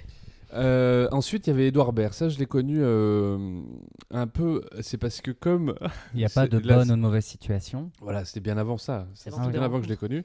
À l'époque où il faisait le, le, le truc à la fin de Nulle part ailleurs, il faisait un petit truc, le bureau de, le, le bureau de visionnage. euh, dans le cadre, c'est un titre à rallonge. Avec Ariel Wiesman. Avec Ariel Wiesman.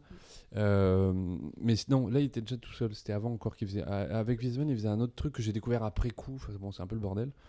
Euh, qui faisait euh, divers aspects du monde dans le cadre de leur, euh, de leur re- reproduction sur les sur le support audiovisuel, une espèce de nom à rallonge. Et j'adorais ça. D'ailleurs, mes premiers titres de spectacle étaient des, noms à rallonge aussi, parce que j'adorais ça. Grâce à ça. Bref, Edouard Baird, je l'ai connu parce que, euh, enfin, je l'ai pas connu lui, je l'ai jamais rencontré, mais euh, j'ai découvert son travail et je suis tombé absolument fan parce que j'en ai entendu parler et que je sentais que c'était un truc encore plus niche que Benoît Poulvorde par rapport au groupe que j'étais, mais cohérent. Et du coup, je me suis dit, ah, putain, ça c'est génial. Et, euh, j'ai commencé. Et en fait, effectivement, j'ai trouvé ça extraordinaire. Et notamment son film, le premier, La Bostella.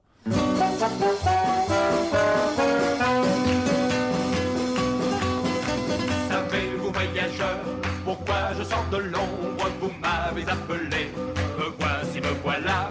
Oui, vous n'en plus, la nuit était trop sombre, désormais. Dansons la Bostella.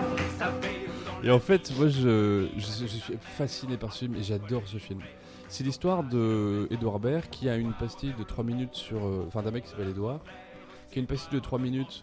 euh, À Canal. à- sur Canal, sur une chaîne de, de télévision. Donc c'est vraiment la situation. Et en fait, le truc, c'est qu'à la fin de l'année, euh, on lui propose de passer en 20 minutes quotidiennes. Et donc, il part pendant deux mois ou un mois. euh, dans- il loue une baraque dans le sud et euh, il emmène toute sa bande de copains avec qui il bosse sur ce truc de 3 minutes. Et on retrouve tous les acteurs qui étaient dans le centre de visionnage. Et euh, ils essayent d'inventer ce format. Et en fait, c'est les gens ont été très déçus parce qu'ils attendaient un truc très drôle. Et c'est pas un truc très drôle, mais c'est une vraie réflexion sur l'humour. Et c'est absolument extraordinaire. Avec cette phrase mythique où il dit quand même une poule rabbin, c'est drôle. Il faut le voir dans le contexte parce que sorti du contexte, c'est pas drôle. Mon Dieu. Et en fait, c'est y a un mec qui court euh, dans la nature, déguisé en poule, avec euh, des, des roues flaquettes. Et il court comme ça, après la voiture en carrelage. Et il dit Mais une, Une poule voiture en rabbin, c'est drôle. carrelage Oui, une voiture en carrelage. Bref, Waouh. mais tout est. Tout est... Waouh. Ouais, non, Et c'est là, on hallucinant. comprend J'ai l'échec compris. C'est pas Las Vegas film. Parano non, non, mais c'est- c'est c'est du, c'est- c'est à la fois du grand n'importe quoi. Et en fait, non, c'est un, c'est presque un documentaire sur l'humour, sur qu'est-ce que c'est créer et qu'est-ce que c'est euh, faire des blagues euh, pour la télévision et pour, euh, pour les spectacles et tout ça? Et c'est pour ça que j'ai adoré ce film. Et pour moi, c'est encore aujourd'hui une référence. Il y a Isabelle Nanty d'ailleurs. C'est quoi le titre du film? La Bostella. La Bostella. Euh, Ah non, c'est. Après, c'est. Je, je, je l'ai prêté à plein de gens qui me disaient c'est nul. J'ai regardé, j'ai arrêté au milieu parce que franchement, d'habitude, tu me fais pas des trucs drôles, mais ça, c'est nul. Et je dis, mais non, c'est génial, c'est génial. Et euh, les gens comprenaient pas. Mais je, et j'ai- en fait, parler avec, avec l'accent belge, Mathieu. c'est génial pourtant. Et en fait, je comprenais, je- j'ai compris après coup pourquoi les gens, euh, parce que effectivement, c'est un film un peu obscur et, et moi qui me touche profondément. Et euh, voilà, j'ai vu À quoi bon, qui est son deuxième film que je trouve extraordinaire aussi. J'ai vu absolument tous ces films. Je suis archi fan de, de absolument tout ce qu'il fait. Et je l'ai vu au théâtre l'an dernier. Et c'était le dernier spectacle que j'ai vu de l'année, de la saison. C'était euh, une de ces dernières. Je Et, crois que tu euh, allais voir ce spectacle avec quelqu'un d'extraordinaire aussi, d'ailleurs. N'est-ce pas, Larry Benzac Oui, j'ai eu la chance d'être invité par Monsieur Pinchina et c'était un moment exquis. Et j'ai adoré euh, quoi, partager ça avec toi. Ça s'appelait Les confessions euh, d'un homme soudain touché par la grâce ou quelque chose comme Les ça. élucubrations Les d'un homme touché élucubrations. par la grâce. Les élucubrations, pardon. Et il parle de son rapport à la littérature, de, ra- de son rapport. J'ai le bouquin, on me l'a offert à Noël. Et euh, je l'ai pas encore lu, mais je le lirai dès que j'aurai le temps. Et Albert Dupontel, c'est le troisième euh, moteur. Et euh, Albert Dupontel, c'est avec, avec Bernie que je l'ai découvert, évidemment. Et c'est avec le malin, hein. Et c'est. Les fans de Bernie comprennent. bien sûr. Et c'est avec le créateur, son deuxième film, que je vraiment je suis tombé fan. Et le créateur, c'est l'histoire d'un mec qui essaie d'écrire. Et là, je me rends compte à quel point tout est cohérent. Et le créateur, c'est un mec qui essaie d'écrire et qui, qui a, qui a du mal à écrire et qui, euh, je crois, qui tue des gens pour euh, réussir à écrire. Pour trouver l'inspiration. Pour trouver l'inspiration, ouais, ouais. Comme ça. Ouais, il a besoin de tuer pour écrire. Voilà. Et euh, Marine, arrête, tu ne l'as pas vu. Encore un film que je n'ai jamais vu de ma vie. Mais pas du évidemment, tout. évidemment. Tu sais, Albert Dupontel, tu connais? Et euh, On a perdu Marine. Et du coup, euh, voilà, et, et, et c'est et encore une fois, c'est un truc qui me bouleverse moi de voir des, des artistes comme ça. Et je pense, avec le recul, j'essaie de comprendre encore aujourd'hui pourquoi ça m'a autant touché. Et je pense que c'est des gens qui sont très exigeants dans leur travail, très niche entre guillemets, et en même temps, ça veut dire très radicaux dans leur choix, et euh, qui vont jusqu'au bout de ce qu'ils font, et qui parlent euh, d'une façon ou d'une autre de ce que c'est que d'être euh, un artiste comique par, par un biais. En fait, il y a un truc très clownesque dans cette démarche-là. Et pour moi, voilà, c'est trois artistes qui ont baigné, euh, qui ont, qui- dans lesquels j'ai baigné. Je sais pas comment dire cette phrase sans que ce soit bizarre. Avec Tu t'es baigné dans, baignée. Je dans me eux suis baigné. Avec qui Je je me suis baigné dans Benoît. J'ai baigné quand j'étais plus jeune. Non, c'est pas ça. Des, des artistes dans lesquels j'ai plongé. Avec qui tu as mangé des beignets Je ne sais Euh, pas. j'ai mangé des beignets. Non, des- en fait, voilà, c'est vraiment dans trois, euh, euh, trois artistes qui sont extraordinairement fondateurs. Dans... C'est pour moi, c'est vraiment ma sainte trinité, c'est ça. Quoi. Après, il y en a eu plein d'autres, Chaplin, C'est les trois Keaton. piliers du trois- les trois Ah, piliers du, c'est ça. Oui. Moi, juste sur les trois que tu as cités, il y en a deux quand même que, que dans le contexte de mon, de mon travail, j'ai fait fuir, qui sont partis devant moi. voilà. Qu'est-ce qui s'est passé Ah ouais On veut savoir. Dupontel On veut l'anecdote. Mais qu'est-ce que tu leur as fait pour qu'ils fuient? Non, euh, Dupontel, en vrai, je dis ça, mais c'est pas moi qui l'ai fait fuir, mais je présentais euh, l'avant-première de Au revoir là-haut. Il était extrêmement stressé d'ailleurs, il était très mal à l'aise avec tout le monde, avec les gens, il était très gentil avec moi, mais très mal à l'aise avec les gens. Donc voilà, donc bref, je, je faisais le, ce qu'on appelle le Q&A, le question answer. Question-réponse, tout simplement, voilà. donc en fait, eh ben, c'est suite à une avant-première, etc., avec une équipe de film. Donc toi, euh, tu fais un peu la médiation, etc., tu animes un petit peu. Et euh, Dupontel est extrêmement stressé par rapport à Au revoir là-haut, mais vraiment très très stressé. Il m'en avait parlé avant, il me disait euh, Imagine si ça plaît pas aux gens. Et moi, je suis bah, écoute, j'ai vu ton film, je pense, que ça, je pense que ça ira. Je pense que c'est un chef-d'œuvre. Et lui, il me disait Ah, mais vraiment, je pense que tu te rends pas compte, j'ai tellement, enfin, là, il y a tellement d'ar- d'argent dedans. Bref. Et il est Même parce qu'il te parle vraiment comme à une pote. Non, mais tu te rends pas compte, Marine. non, en fait, je, je pense qu'il était dans un état de, de tel stress qu'il aurait parlé à n'importe qui, tu vois, pour se, pour se confier. Et suite à l'avant-première, etc., donc qui se passerait très bien, des gens, ils- des gens viennent pour lui offrir des cadeaux. Et là, je le vois qui d'un coup se ferme totalement, qui fait euh, merci, qui prend les cadeaux. Et la femme qui venait lui offrir, donc c'était des lettres, des, des- des cadeaux divers et variés, se retourne vers sa pote en lui disant Est-ce que tu peux nous prendre en photo?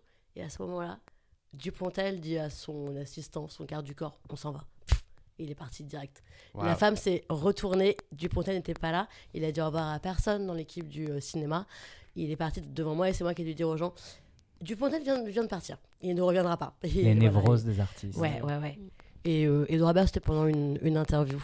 Il n'a Mais- pas aimé les questions, il s'est barré devant moi pendant une interview. Ah, wow. sympa. Mon Ça, c'était Voilà, Euh, mais ton, les, là, les films dont tu parles et tout, ça me fait penser à d'autres personnes. Par exemple, Muriel Robin qui a, qui a fait une apparition dans le. Je sais pas si vous avez vu ce film, Le bal des actrices. Oui. Et, euh, Et en fait, il y a ce truc de. euh, quelque part, c'est une pression de devoir être drôle et, Oui. euh, et c'est un peu demandé sur, sur commande, etc.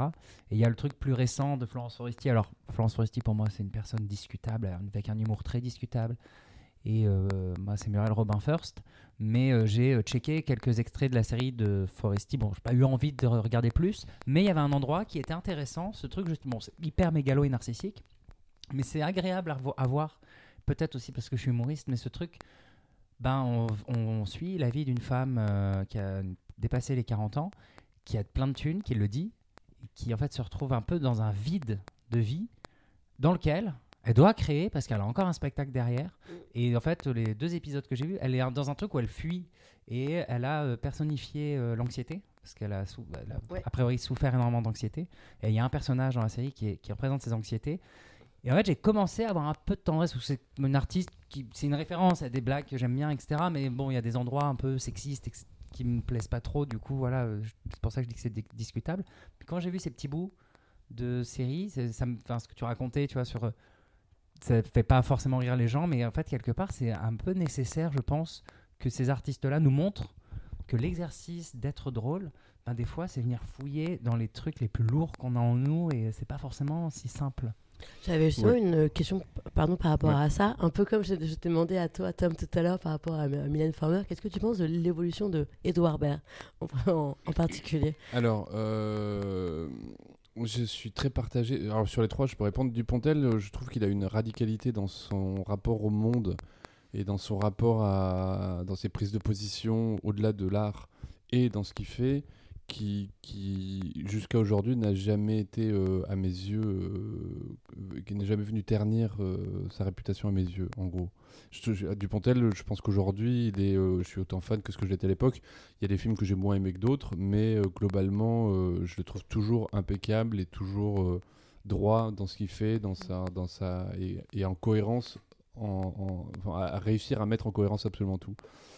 Benoît Poulvorde, il y a un destin tragique, je trouve. Chez lui, il y a un- une figure tragique.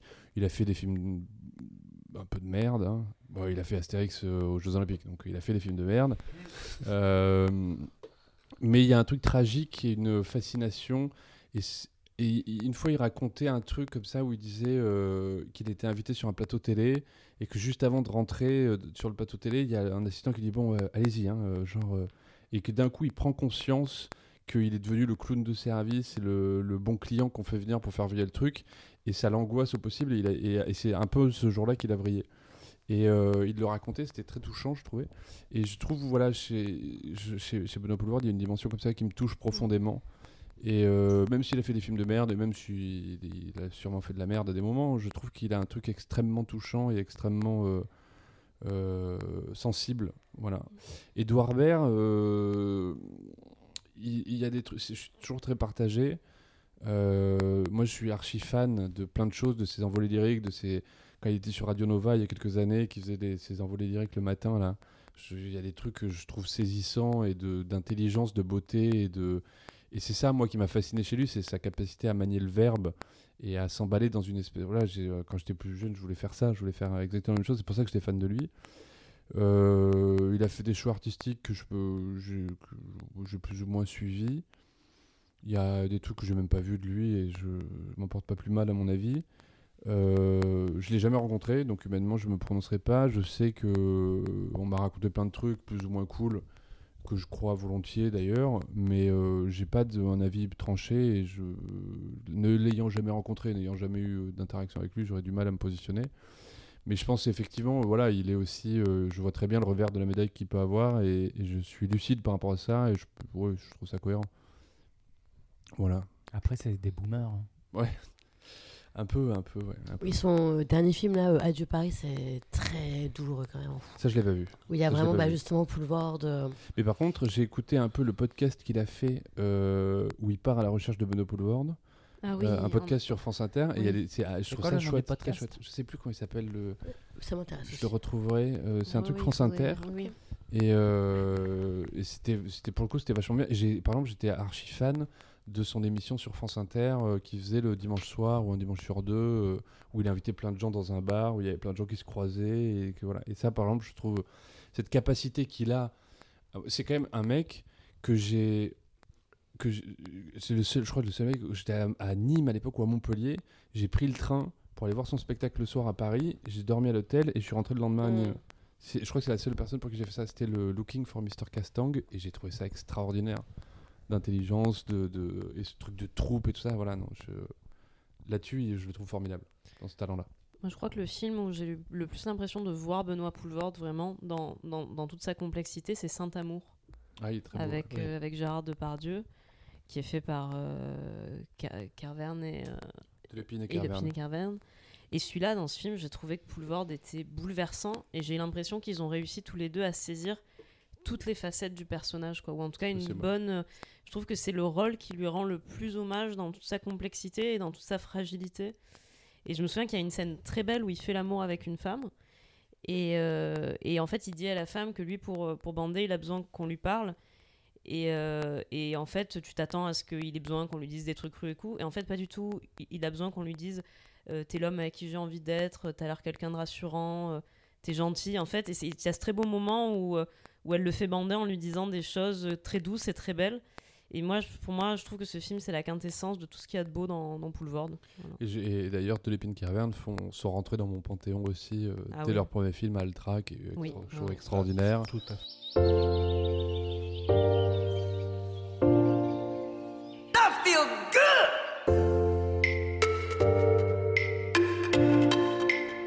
Et toi, Larry, est-ce que tu as été fan? Euh, oui. Alors- Alors, en fait, étrangement, lorsqu'on on a commencé à. Enfin, lorsque j'ai su qu'on allait parler sur ce sujet et que j'ai commencé à l'intellectualiser, je, je me suis dit, bah, en fait, je pense que j'aurais rien à dire. Et, mais parce que, en fait, l'évidence pour moi qui est être fan de, Serge Gainsbourg, en y réfléchissant, je me suis rendu compte que j'entrais dans un spectre qui était très intime pour moi. Et c'est vraiment en préparant euh, cette émission que je m'en suis aperçu. Donc euh, déjà, euh, Serge Gainsbourg, je suis fan, mais vraiment depuis, depuis ma plus tendre enfance, co- comme on dit. Euh, déjà, euh, très jeune, ma mère me disait que j'avais euh, le genre de jouet, enfin un Fisher Price, où euh, on met une cassette, je, Oui. sais- pas si ça existe encore, où il y a un micro à, à- accroché. Et, et donc moi, et moi, j'avais, il y avait une cassette de Gainsbourg chez moi de- qui appartenait à mes parents. Et moi, je la mettais toujours en boucle, ma mère me disait. Et moi, la chanson qui me fascinait, c'était Le Poinçonneur des Lilas. Parce qu'en fait, j'étais enfant et juste entendre quelqu'un qui disait Les petits trous, des petits trous. toujours- C'était vraiment un mot enfantin pour moi. Et ma mère me disait que je chantais tout le temps cette chanson. Et euh, c'est drôle, pour cette cassette, je, je l'ai toujours euh, chez, chez, ma mère. Et euh, donc, elle, m'expliquait que voilà, déjà petit, euh, je, je la bassinais tout le temps en mettant cette cassette de Serge Gainsbourg. Et en grandissant, j'ai toujours eu euh, une affection mais incroyable pour cet homme, pour, pour son faciès, euh, pour ce qu'il dégageait, pour sa manière de parler. Et d'ailleurs, c'est marrant parce que tu parlais d'imitation tout à l'heure. Et moi, il y a eu des périodes de ma vie où j'étais vraiment euh, dans l'imitation, mais très jeune. Genre, euh, j'étais, imaginez un, un petit collégien dans une ZEP, un petit collégien noir dans une ZEP de banlieue parisienne qui parle comme Serge Gainsbourg. Donc, c'est vraiment. le truc- la meilleure chose. vraiment le mais la truc- clope? Non, j'ai pas, j'ai pas encore la, La clope en clope. chocolat. Mais vraiment le truc de dire, euh, madame, euh, je sais pas. tu le fais trop bien C'est extraordinaire. C'est génial. On veut adopter cet enfant immédiatement. Il est merveilleux. Et donc, ouais, j'étais vraiment dans un truc d'imitation totale. J'allais à la médiathèque. Oui, à l'époque, on allait à la médiathèque. J'allais à, la médiathèque et euh, je, je, lou- enfin, je- j'empruntais ses albums, euh, je lisais ses, ses biographies. Je pense que j'ai lu tout ce qu'il y avait à la médiathèque de mots sur Serge Gainsbourg. Et, euh, et à un moment donné, je me suis dit, ok, en fait, ce mec est très fascinant extrêmement fascinant. Euh, je pense que le fait qu'il soit, soit juif comme moi, ça, ça, ça m'a attiré aussi lorsque j'étais petit. Je me souviens dans sa biographie, j'avais lu que lorsque euh, il y a eu la Seconde Guerre mondiale en France et que les juifs ont été obligés de porter l'étoile jaune, il avait tenu à être, il a dit, il, s'était dit, puisqu'il il était jeune, il avait une dizaine d'années, enfin il il est né en 28, donc il avait euh, doit être 13 ans, il s'était dit, bah, vu qu'on est obligé de la mettre, je veux être le premier à la voir, il était parti au commissariat de son arrondissement, euh, le premier, il a dit, bah je veux l'étoile jaune, c'est vous qui m'obligez à la voir, mais je veux être le premier à la voir. Et, euh, j'avais trouvé ça extraordinaire comme histoire. Euh, et lorsque j'ai commencé à lire tout ce qu'il y avait sur sa vie, je me suis dit, en fait, ce personnage me fascine énormément et je veux être comme lui. Et du coup, j'ai commencé, je me suis dit, très jeune, si je veux être comme lui, je dois connaître tout ce qu'il connaît, savoir tout ce qu'il sait. Et donc, je lisais ses biographies et euh, je voyais par exemple qu'il était euh, fan euh, de peinture parce qu'avant d'être chanteur, il voulait devenir peintre, il avait fait les beaux-arts. Et donc, je commençais, lui était fan de Picabia, du coup, j'ai commencé à m'intéresser aux toiles de Picabia. Et puis, je commençais à m'intéresser aux, aux auteurs qu'il aimait. Il aimait Baudelaire, euh, il aimait euh, euh, Poe, tu, aussi. tu- tu- tu parlais de, de, de Poe. Il aimait Huysmans, du coup, j'ai lu à rebours, j'ai lu Baudelaire, j'ai lu euh, tous les artistes, j'ai lu James Joyce, Ulysse. J'ai lu tous les artistes dont Gainsbourg était fan en me disant si il est, il est devenu celui qui m'a passionné, c'est grâce à ces artistes-là. Du coup, il faut que je m'imprègne de ces artistes-là. Ouais, ouais, je vois, moi c'était le même truc avec euh, Farmer et encore aujourd'hui. Ouais. Chaque référence, je veux m'abreuver de ça aussi.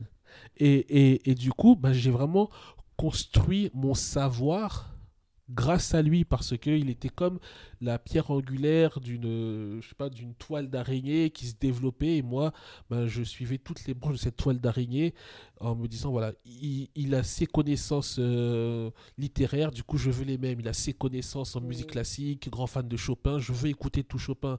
Et donc j'ai vraiment construit mes connaissances grâce à Serge Gainsbourg. Donc c'est pour ça que c'est un artiste qui est extrêmement important pour moi.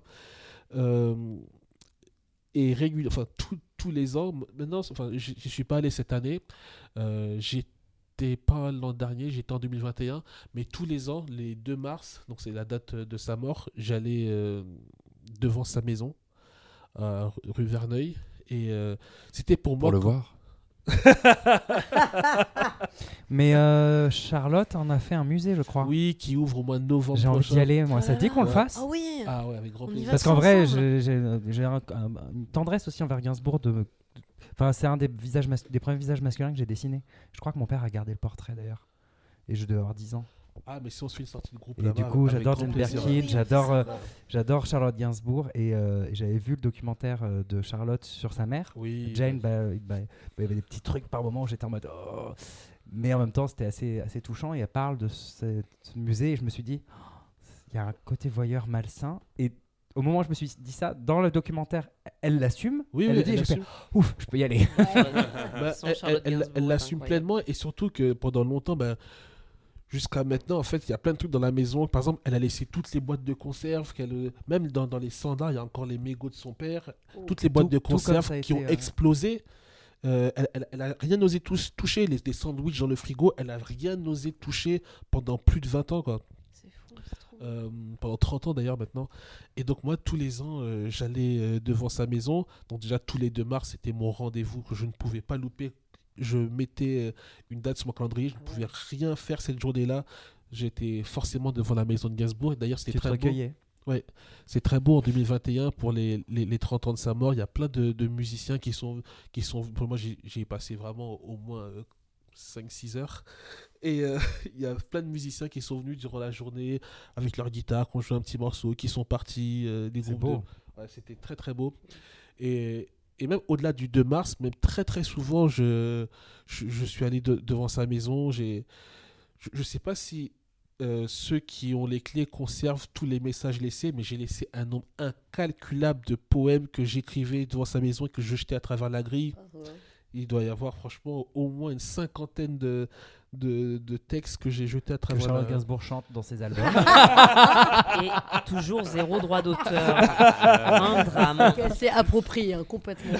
Euh, c'est une blague, hein, parce qu'il faudrait pas que les gens non, disent oui, Ah, c'est j'ai entendu C'est dans Banque c'est Parlant que Charlotte Gainsbourg. On adore Charlotte Gainsbourg, elle ne vole pas les textes de Larry. je, je l'aime énormément, de tout, vraiment, tout mon amour pour Charlotte. Et euh, voilà, donc c'est un, c'est un artiste que, que j'aime euh, énormément. Et euh, bah, d'ailleurs, c'était mon premier tatouage là sur mon bras gauche. Je suis venu te dire que je m'en vais. Je suis venu te dire que je m'en vais. Et tes larmes n'y pourront rien changer. Comme dit si bien Verlaine, au vent mauvais. Je suis venu te dire que je m'en vais. Et même 'fin, dans, dans sa façon de. de bon, j'ai énormément de différences, euh, au-delà du physique, mais euh, dans sa manière de voir la vie, je suis très différent sur plein de points. Mais en tout cas, sur l'idée de, de la création, en lisant beaucoup de choses sur lui, je me rends compte que j'ai à la fois, par exemple, cette, cette, euh, j'aime les grandes tables, être avec, être avec plein de potes, j'aime, j'aime beaucoup l'alcool, j'aime vider des bouteilles, j'aime, j'aime avoir des bons mots autour de moi, mais j'ai aussi des moments où euh, un extrême besoin de solitude, une grosse névrose dans la création. Euh, Mathieu parlait de la création, moi la création c'est quelque chose qui me, qui me crispe énormément. J'ai des moments où je peux me trouver extrêmement lamentable et une heure après euh, incroyable sur, sur une phrase, sur une trouvaille. J'ai des... Bon, j'aime pas forcément ce terme, mais j'en trouve pas d'autres. Du coup, j'ai des névroses très lourdes au niveau de, de la création comme euh, il pouvait avoir et comme en réalité beaucoup de créateurs euh, peuvent, euh, peuvent, peuvent avoir. C'est pas inhérent à lui, mais c'est parce que je le sais de lui, parce que j'ai beaucoup euh, étudié son sujet. Euh, mais voilà, moi vraiment, je sais que je ne serai pas l'artiste euh, que je suis, même, même- voire même l'humain que je suis aujourd'hui, si j'avais pas eu cette passion euh, très jeune et si je n'avais pas euh, réglé mes pas sur les siens euh, très jeune. C'est beau. C'est ouais. Moi, ça, fait écho parce que moi, c'est beaucoup ça aussi avec Mylène Farmer. De, si elle aime ça, si elle a mis ça en référence dans son clip, dans un texte, ou même des fois, je comprenais pas, donc euh, ben, euh, j'allais me renseigner, j'allais chercher et je me forçais. Edgar Allan Poe, quand t'as 10 ans, enfin, j'ai fait des cauchemars la nuit euh, en Ah. lisant le livre sur les, les GIA ou l'AIFE, je sais plus comment on prononce, je crois que c'est l'AIFE d'ailleurs. Donc, euh, il y a- et puis il y a même, enfin, il y a plein d'autres trucs qui, qui ne sont pas à la portée d'un enfant de 10 ans, mais en fait qui ont construit ma, oui, bien sûr. Ma- bah, mes connaissances et euh, les- mes, mes directions artistiques en fait. euh. Qu'est-ce que tu as pensé du biopic de Johan Sfar Gainsbourg vie héroïque Euh, moi, j'ai beaucoup aimé parce que hum, lorsque j'ai su qu'il y avait un, un biopic sur lui, je me suis dit ah, ça va être compliqué parce que voilà, moi je J'ai connais lu toutes les biographies, Voilà, moi je j'ai sais. lu toutes les biographies, donc euh, s'il y a des exactitudes, ça va m'agacer, puis ici et puis ça.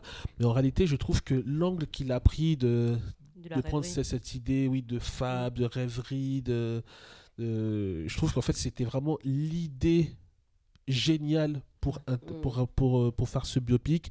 Et moi, j'ai beaucoup aimé aussi bien au niveau du scénar qu'au niveau de la réalisation, qu'au niveau de l'interprétation des comédiens. J'ai trouvé ça vraiment euh, magnifique.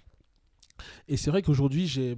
Enfin, Gainsbourg est parfois euh, décrié, par exemple, ben, hier ou avant-hier encore, je lisais un truc euh, sur un Gainsbourg euh, supposé incestueux par rapport à sa, chanson euh, Les Mon Inceste. Et c'est vrai que moi, j'ai beaucoup de mal avec cette théorie, avec ce, type euh, d'interprétation.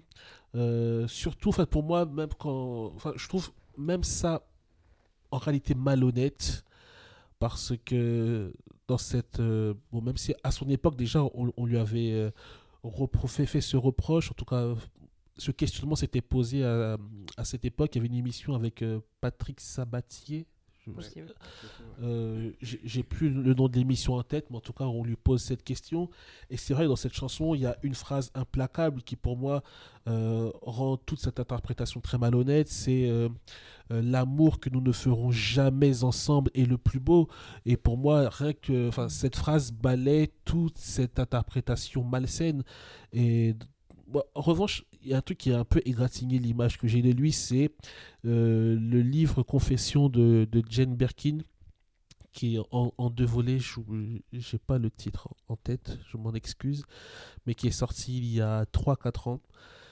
euh, où là on voit, enfin, elle décrit un Gainsbourg qui parfois peut avoir euh, des accès de, violence, ce qui ne m'étonne pas parce que voilà, très sujet à l'alcool, donc ce qui ne m'étonne pas en réalité, mais ouais, ça qui a un peu euh, égratigné l'image de l'humain que je pouvais avoir de lui, les projections sur lui, mais en rien en tout cas euh, le- l'artiste euh, qu'il est, qui est pour moi un des plus grands artistes de la musique euh, française euh, du XXe siècle, ne serait-ce que pour ce qu'il a pris de, de, de l'ancien, de, de- de Chopin par exemple, et les variations qu'il a pu en faire. En fait, il a apporté à la musique de son époque toute l'histoire de la musique classique qui avait euh, nourri euh, l'intellect euh, français, européen durant, durant plusieurs décennies, voire siècles.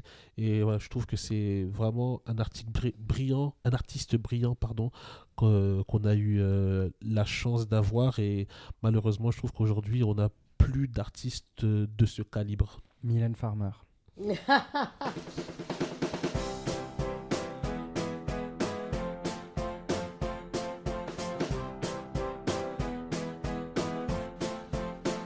Et, et je sais qu'en évoquant certains auteurs, euh, grâce à Gainsbourg, je fais écho à des choses que Laura, tu as pu lire. Et du coup, Oh.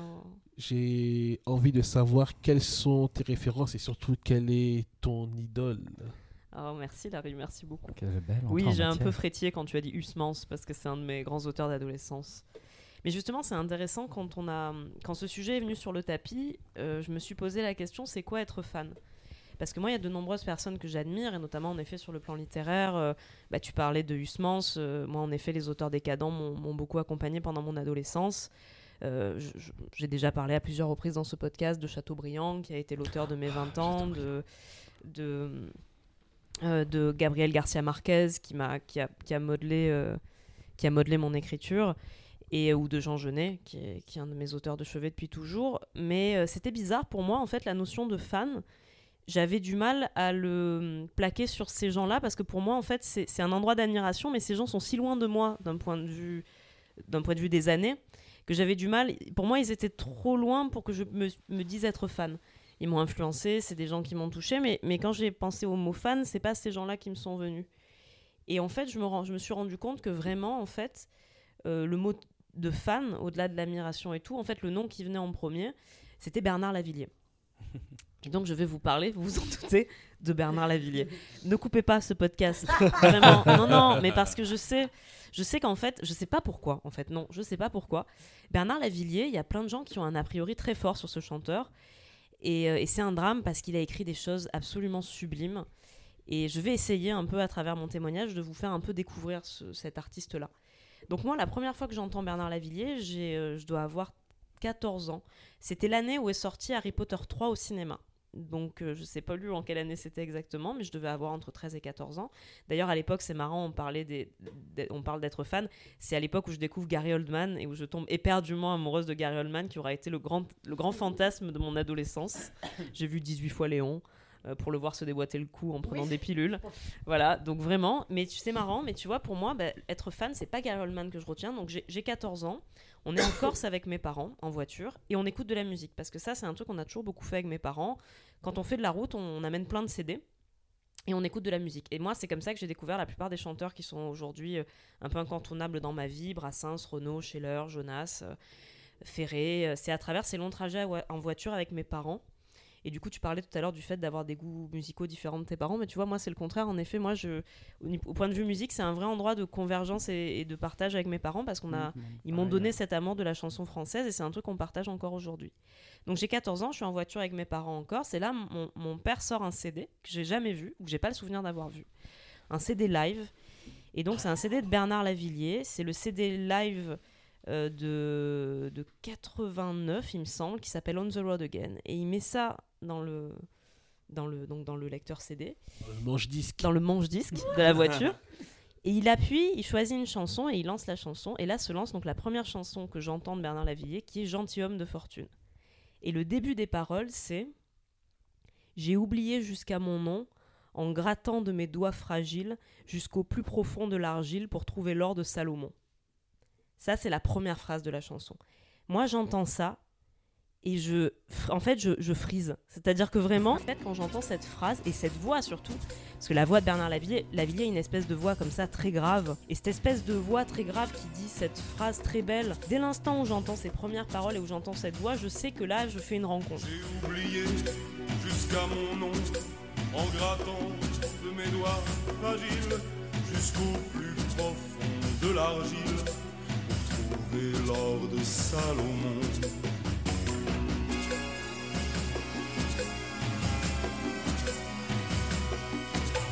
On est des milliers dans la mine, tremblant de cette fièvre d'or. On creusera jusqu'à la mort pour cette couleur assassine. Je me souviens que j'étais à l'arrière, mon père conduisait, et vraiment je me suis projetée à l'avant, et j'ai mis la main sur l'épaule de mon père, j'ai dit mais c'est qui? Et donc en fait, pendant cet été-là, il avait amené, donc c'était en juillet, il avait amené qu'un seul CD de Lavillier, j'avais mon petit, vous savez, j'avais un petit lecteur CD portable. Et en fait, je- le CD, j'écoutais, j'ai écouté et tout. Et quand je suis revenue à Marseille, avant même qu'on ait posé les valises, j'ai foncé vers la discothèque et j'ai cherché tous les CD de Lavillier qu'avait mon père, j'ai pris les CD, je suis partie dans ma chambre, et le premier album que j'ai écouté donc après, après ce live, c'est Au Gringo, qui est un des albums, c'est pas le premier album de Lavillier, mais c'est un de ses plus connus, qui a été ressorti d'ailleurs en vinyle il y a pas longtemps, mais moi, vous imaginez bien que j'avais déjà fait tous les, euh, tous les vendeurs de vinyle du monde, j'avais le vinyle depuis bien longtemps, mais qui a en plus le- la, la couverture de ce CD, elle est extraordinaire. C'est Lavillier qui est tout jeune avec ses cheveux bouclés bruns, en débardeur et en jean, assis sur un lit dans une chambre, dans une ch- sombre chambre du Brésil avec un ventilateur au plafond. Et il a une, van- il a une, une valise ouverte avec euh, une chemise froissée et un pistolet, quoi. Et, cette- et en fait, cette, et cette image, en fait, de ce, de ce CD, c'est tout ce que, en fait, c'est tout l'univers que Lavillier trimballe avec lui et que moi j'adore. Et en fait, quand j'y pense, toute cette espèce d'image, parce que Lavillier a beaucoup, a beaucoup de sonorités de, l'Amérique du Sud dans ses, dans ses musiques, énormément, musique brésilienne et tout. Et ses chansons, on parle souvent de, de ces, de ces lieux-là parce qu'il a énormément voyagé là-bas. Et donc, il y a beaucoup de ces titres qui, euh, qui parlent de ça. Et donc, je me mets à écouter au gringo. Et il y a, enfin, il y a tellement de chansons incroyables sur au gringo. Il y a Attention Fragile, il y a Trafic, il y a Certains. Et à mesure que j'écoute ces chansons, y a San Salvador. Et, et j'écoute tout ça. Et, je, et les textes, en fait, les textes de cet homme sont incroyables. Moi, ce que je trouve fascinant chez Lavillier, c'est que souvent, chez les artistes, jusqu'à présent, enfin, avant de découvrir Lavillier, j'avais souvent l'impression que c'était rare d'avoir des artistes qui avaient l'équilibre entre euh, l'aboutissement de la musique et l'aboutissement du texte. Et là, tu as parlé de Gainsbourg, je trouve ça intéressant parce que Gainsbourg, ce qu'il a de fascinant, c'est qu'il travaillait autant ses textes que ses musiques. Il avait cette exigence à ces deux endroits. Ben, Lavillier, c'est pareil. Lavillier, que ce soit les musiques et que ce soit les textes et que ce soit les ambiances, c'est quelqu'un, en fait, chaque texte de Lavillier est une histoire et chaque texte est, est- totalement. euh, bouleversant parce que il a un monde dans chaque chaque chanson est un monde en fait et chaque chanson est un pays et chaque chanson est un endroit et vous avez des vous avez des chansons comme ça qui sont incroyables il y a quand vous écoutez par exemple, bah, je parlais de, la chanson Gentilhomme de fortune, euh, qui, est, incroyable. Vous avez Eldorado, où pareil, il raconte, en fait, le début de la chanson, il raconte qu'il est dans un bar, en fait, au fin fond de la forêt, euh, au fin fond de la jungle, et autour, tu as les bruits des oiseaux, les bruits des singes, et en fait, il y a un truc incroyable où, comme un conteur, au début, il commence juste à parler, à te décrire l'endroit où il est. Et en fait, c'est ça qui est incroyable chez Lavillier. Chaque chanson est un bijou, en fait. Chaque chanson est un miracle. Et donc j'ai écouté ces albums-là, je suis allée à la FNAC, j'ai dépensé 150 balles pour prendre... J'ai acheté tous les, tous les CD qu'ils avaient de Lavillier, je les ai pris en fait. Je suis repartie avec 15 CD, 10 ou 15 CD. Et en fait c'est extraordinaire, moi il y a des trucs chez Lavillier, il y a... Que ce soit ses premiers albums, par exemple, son un, des, moi, un, des premiers, de ses premiers albums, c'est le Stéphanois, parce qu'il faut savoir que Lavillier, il vient de, il vient de Saint-Étienne. Et que ses parents, euh, son père travaillait en usine, donc il vient d'un milieu comme ça, ouvrier, euh, de gens qui ont connu les laminoirs et tout. Il y a plein de chansons où il parle de tout ça, et notamment une des, euh, une des chansons que je trouve bouleversante de Lavillier, c'est une chanson qui s'appelle Saint-Étienne, où il commence la chanson, la musique, pareil, est incroyable, c'est une musique qui est très crépusculaire, il y a une espèce d'orgue comme ça, et on dirait un truc très, très crépusculaire, très inquiétant. Et il y a Lavillier qui, d'une voix très douce, dit ses premiers mots en disant « On n'est pas d'un pays, mais on est d'une ville » où la rue artérielle dessine le décor, les cheminées d'usine ululent à la mort, la lampe du gardien rigole de mon style. Et en fait, c'est incroyable. Et c'est ça, à chaque fois, c'est ce génie de la phrase, de l'image. En cinq secondes, en fait, vous êtes projeté dans Saint-Étienne. Il a écrit d'autres chansons là-dessus. Il a écrit French Valley, qui est très beau aussi, où il parle des laminoirs, où il parle des hauts fourneaux. Et vous écoutez les premières paroles et, et euh, viens dans ce pays, viens voir où j'ai grandi. Enfin, c'est incroyable, c'est sublime. C'est sublime et c'est des bijoux. Et moi, le soir, en fait, je faisais mes plus beaux souvenirs, moi, d'écoute de Lavillier. C'est que je, donc, quand j'étais au collège, parce que je dès l'instant où je l'ai découvert, je l'ai écouté vraiment non-stop. Et en fait, la nuit, comme je dormais pas, parce que j'ai eu des problèmes d'insomnie très jeune, en fait, j'éteignais toute ma chambre. Je mettais donc mon lecteur CD, je mettais un CD de Lavillier, et en fait, j'imaginais que j'étais dans un bar quelque part en Amérique du Sud, ou au fin fond de la jungle, et je, et je voyais dans un coin chanter. Et j'étais juste assis dans ce bar à regarder ce mec sur une scène pourrie, au milieu de plein de gens un peu interlopes qui buvaient des verres et que je- dont je m'imaginais les histoires. Et, et j'écoutais ces chansons comme si c'était un tout petit concert dans un tout petit bar perdu quelque part au bout du monde. Et je crois que ça a été le début de l'écriture, ça a été ces moments-là. Voilà. Et c'est pour ça que je dis toujours, quand on me demande les gens qui m'ont influencé dans l'écriture, certes, il y, a eu, euh, il y a eu plein de grands auteurs, mais je crois que celui qui m'a le plus profondément marqué, qui m'a fait le plus aimer les mots et qui m'a le plus poussé à l'écriture et au voyage intérieur, c'est Lavillier. Et je voudrais juste vous citer quelques titres de chansons parce que ben, je vous encourage. Moi, j'ai eu du mal à, j'ai du mal à faire découvrir Lavillier aux gens. La plupart des gens sont réticents. C'est dommage, vous vous privez de vraiment de, de très beaux moments de poésie et de voyage. Il y a, la seule personne que j'ai rencontrée jusqu'à présent qui aime aussi Lavillier, avec qui j'ai pu en parler, c'est un, un gars qui s'appelle Thierry, Thierry Teston. Et en fait, l'embrasse. euh, On, on aime beaucoup Thierry d'ailleurs. Et en fait, j'ai découvert qu'il aimait Lavillier il y a peu de temps, quand on était à l'anniversaire d'une amie. Et en fait, c'était la première fois de ma vie que je parlais de Lavillier avec quelqu'un qui aimait Lavillier. Et ça a été un moment infiniment bouleversant pour moi et je l'en remercie. Parce que c'était le premier moment où je pouvais être en partage avec ça. Je vous cite juste quelques noms de chansons à écouter. Euh, écoutez euh, donc Saint-Étienne, qui est sur l'album Le Stéphanois.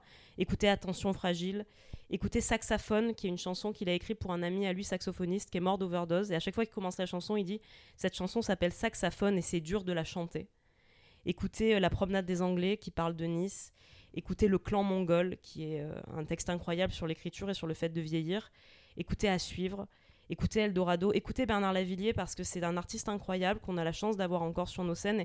Et, c'est quelqu'un qui, je trouve, pour, pour le coup, continue à, avoir une exigence sur ses textes et sur ses musiques que je salue. Et écoutez-le parce que c'est un, joli poète, un joli personnage de roman, un peu à la Hemingway, un peu comme c'est de l'époque où il y avait encore des aventuriers. Donc écoutez ce monsieur, il est, il est formidable et je l'aime. qui me fait vraiment penser à moi avec Mylène Farmer. Bon, j'ai pas, je savais pas quoi conseiller parce que moi, honnêtement, même s'il y a des trucs que j'aime moins de Mylène, j'ai envie de dire aux gens vraiment, euh, il y a une image médiatique. Ouais.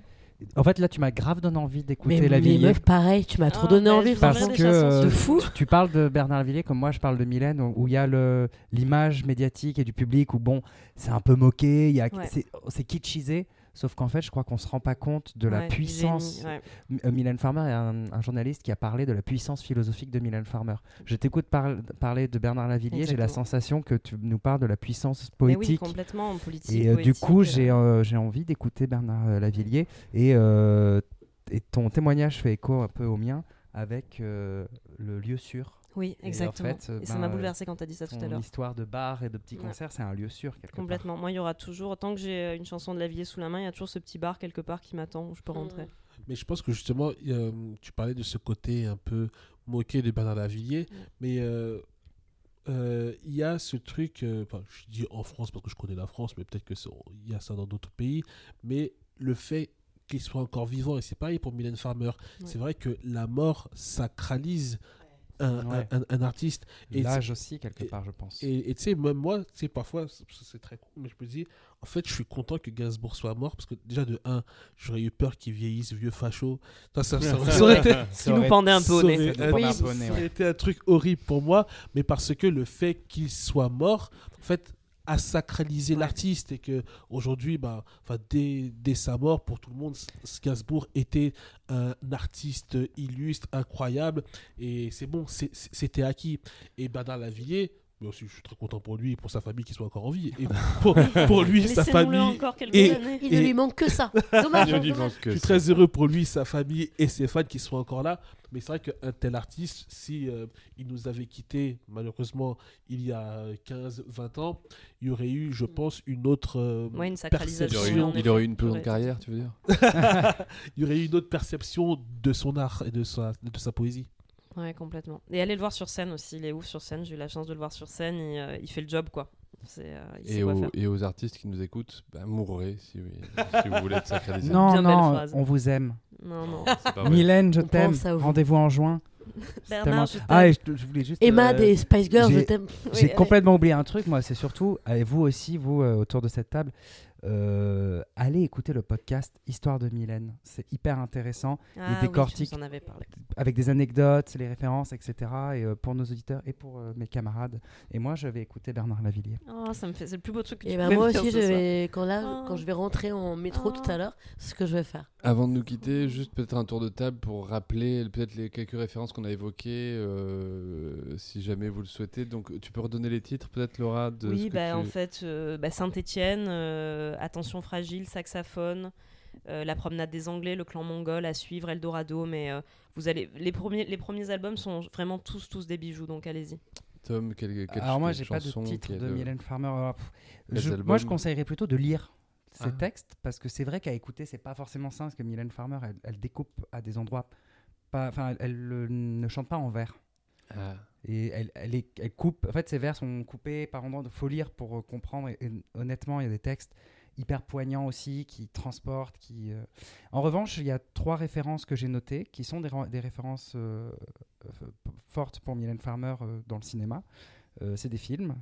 Donc, euh, La fille de Ryan de David Lean, L'incompris de Luigi Comancini et Diable de Ken Russell. Et euh, voilà, parce que ce sont trois films qui ont inspiré la carrière de Mylène et je pense que c'est des films qui méritent d'être vus. Et toi, Larry, qu'est-ce que tu recommandes? Euh, alors, je je vais pas euh, recommander un album de Gainsbourg. Moi, je recommande vraiment aux gens d'écouter bah, toute sa discographie et, et, et même, je dirais même dans, pour moi, c'est quelque chose que j'aime faire, mais dans l'ordre de, de publication. Pour Euh, suivre vraiment son, son évolution parce que c'est vraiment un artiste qui a abordé énormément de styles, qui a, qui a commencé euh, dans les cabarets à l'époque euh, des frères Jacques, Mm. et euh, qui, a, voilà, qui a fait le yéyé, qui a fait du reggae, qui- il, a, il a embrassé énormément de styles, du coup l'évolution est importante. Et le livre dont je parlais de Jane Birkin, euh, qui est aussi une formidable artiste, euh, et en deux parties, il y a d'abord Monkey Diaries, excusez-moi pour mon Ah accent oui. anglais. Ah, yes. Donc. Monkey Diaries qui est très très beau et euh, Postscriptum. Et c'est vraiment deux livres où euh, en, le, en le lisant, on, et ça pour moi c'est grand de la part d'un auteur, en le lisant on entend la voix de, de, de Jane Birkin. Et ce qui est beau c'est qu'en fait elle l'a écrit d'abord en anglais et elle a elle-même fait la traduction du coup. Il y a les petites, Les petites erreurs de français Ah, c'est beau. que, que, que peut faire Jane Birkin et du coup c'est très très beau de, de, de lire ces, ces deux romans, enfin, cette, cette autobiographie en deux parties. Et toi, Marine, qu'est-ce que tu recommandes des Spice Girls aujourd'hui Alors moi, c'est vrai que les euh, objets euh, culturels que j'ai cités n'étaient vraiment pas connus.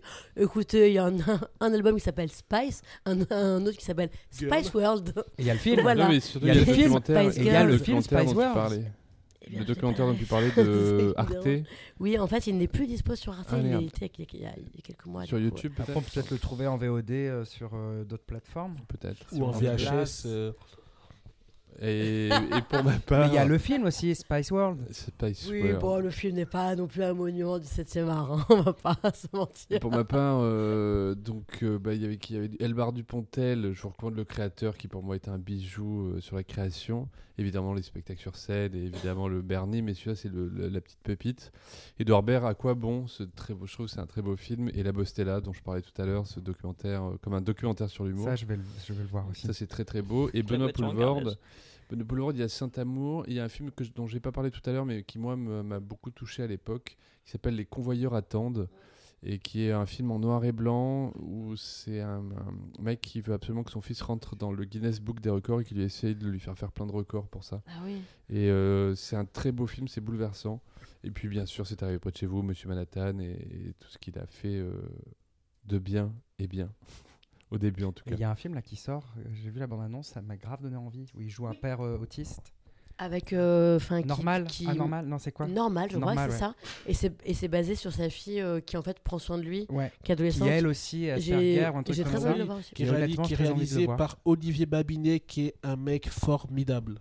Olivier, on t'aime. On t'aime, Olivier. C'était Bande Parlante, un podcast de témoignages sur des sujets actuels. Aujourd'hui, il y avait Laura Léoni, Tom, a.k.a. Lola Wesh, Larry Benzaken, Marine Bohin et moi-même, Mathieu Panchina. On a parlé de notre fan-attitude à consommer sans modération. Vous pouvez nous suivre sur les différents réseaux sociaux, les liens sont dans la description. On essaie également de vous mettre toutes les références évoquées dans cet épisode. N'hésitez pas à nous demander en commentaire s'il en manque. Abonnez-vous à ce podcast, mettez-nous des étoiles, envoyez-nous des messages, proposez-nous des sujets. Vous pouvez nous joindre par mail sur bandeparlante.gmail.com bandeparlante.gmail.com, je le répète deux fois forcément. Vous pouvez aussi nous suivre chacun sur tous les réseaux sociaux. Témoignez-nous votre soutien, ça nous donne de la force. On se retrouve la semaine prochaine pour un nouvel épisode de Bande Parlante.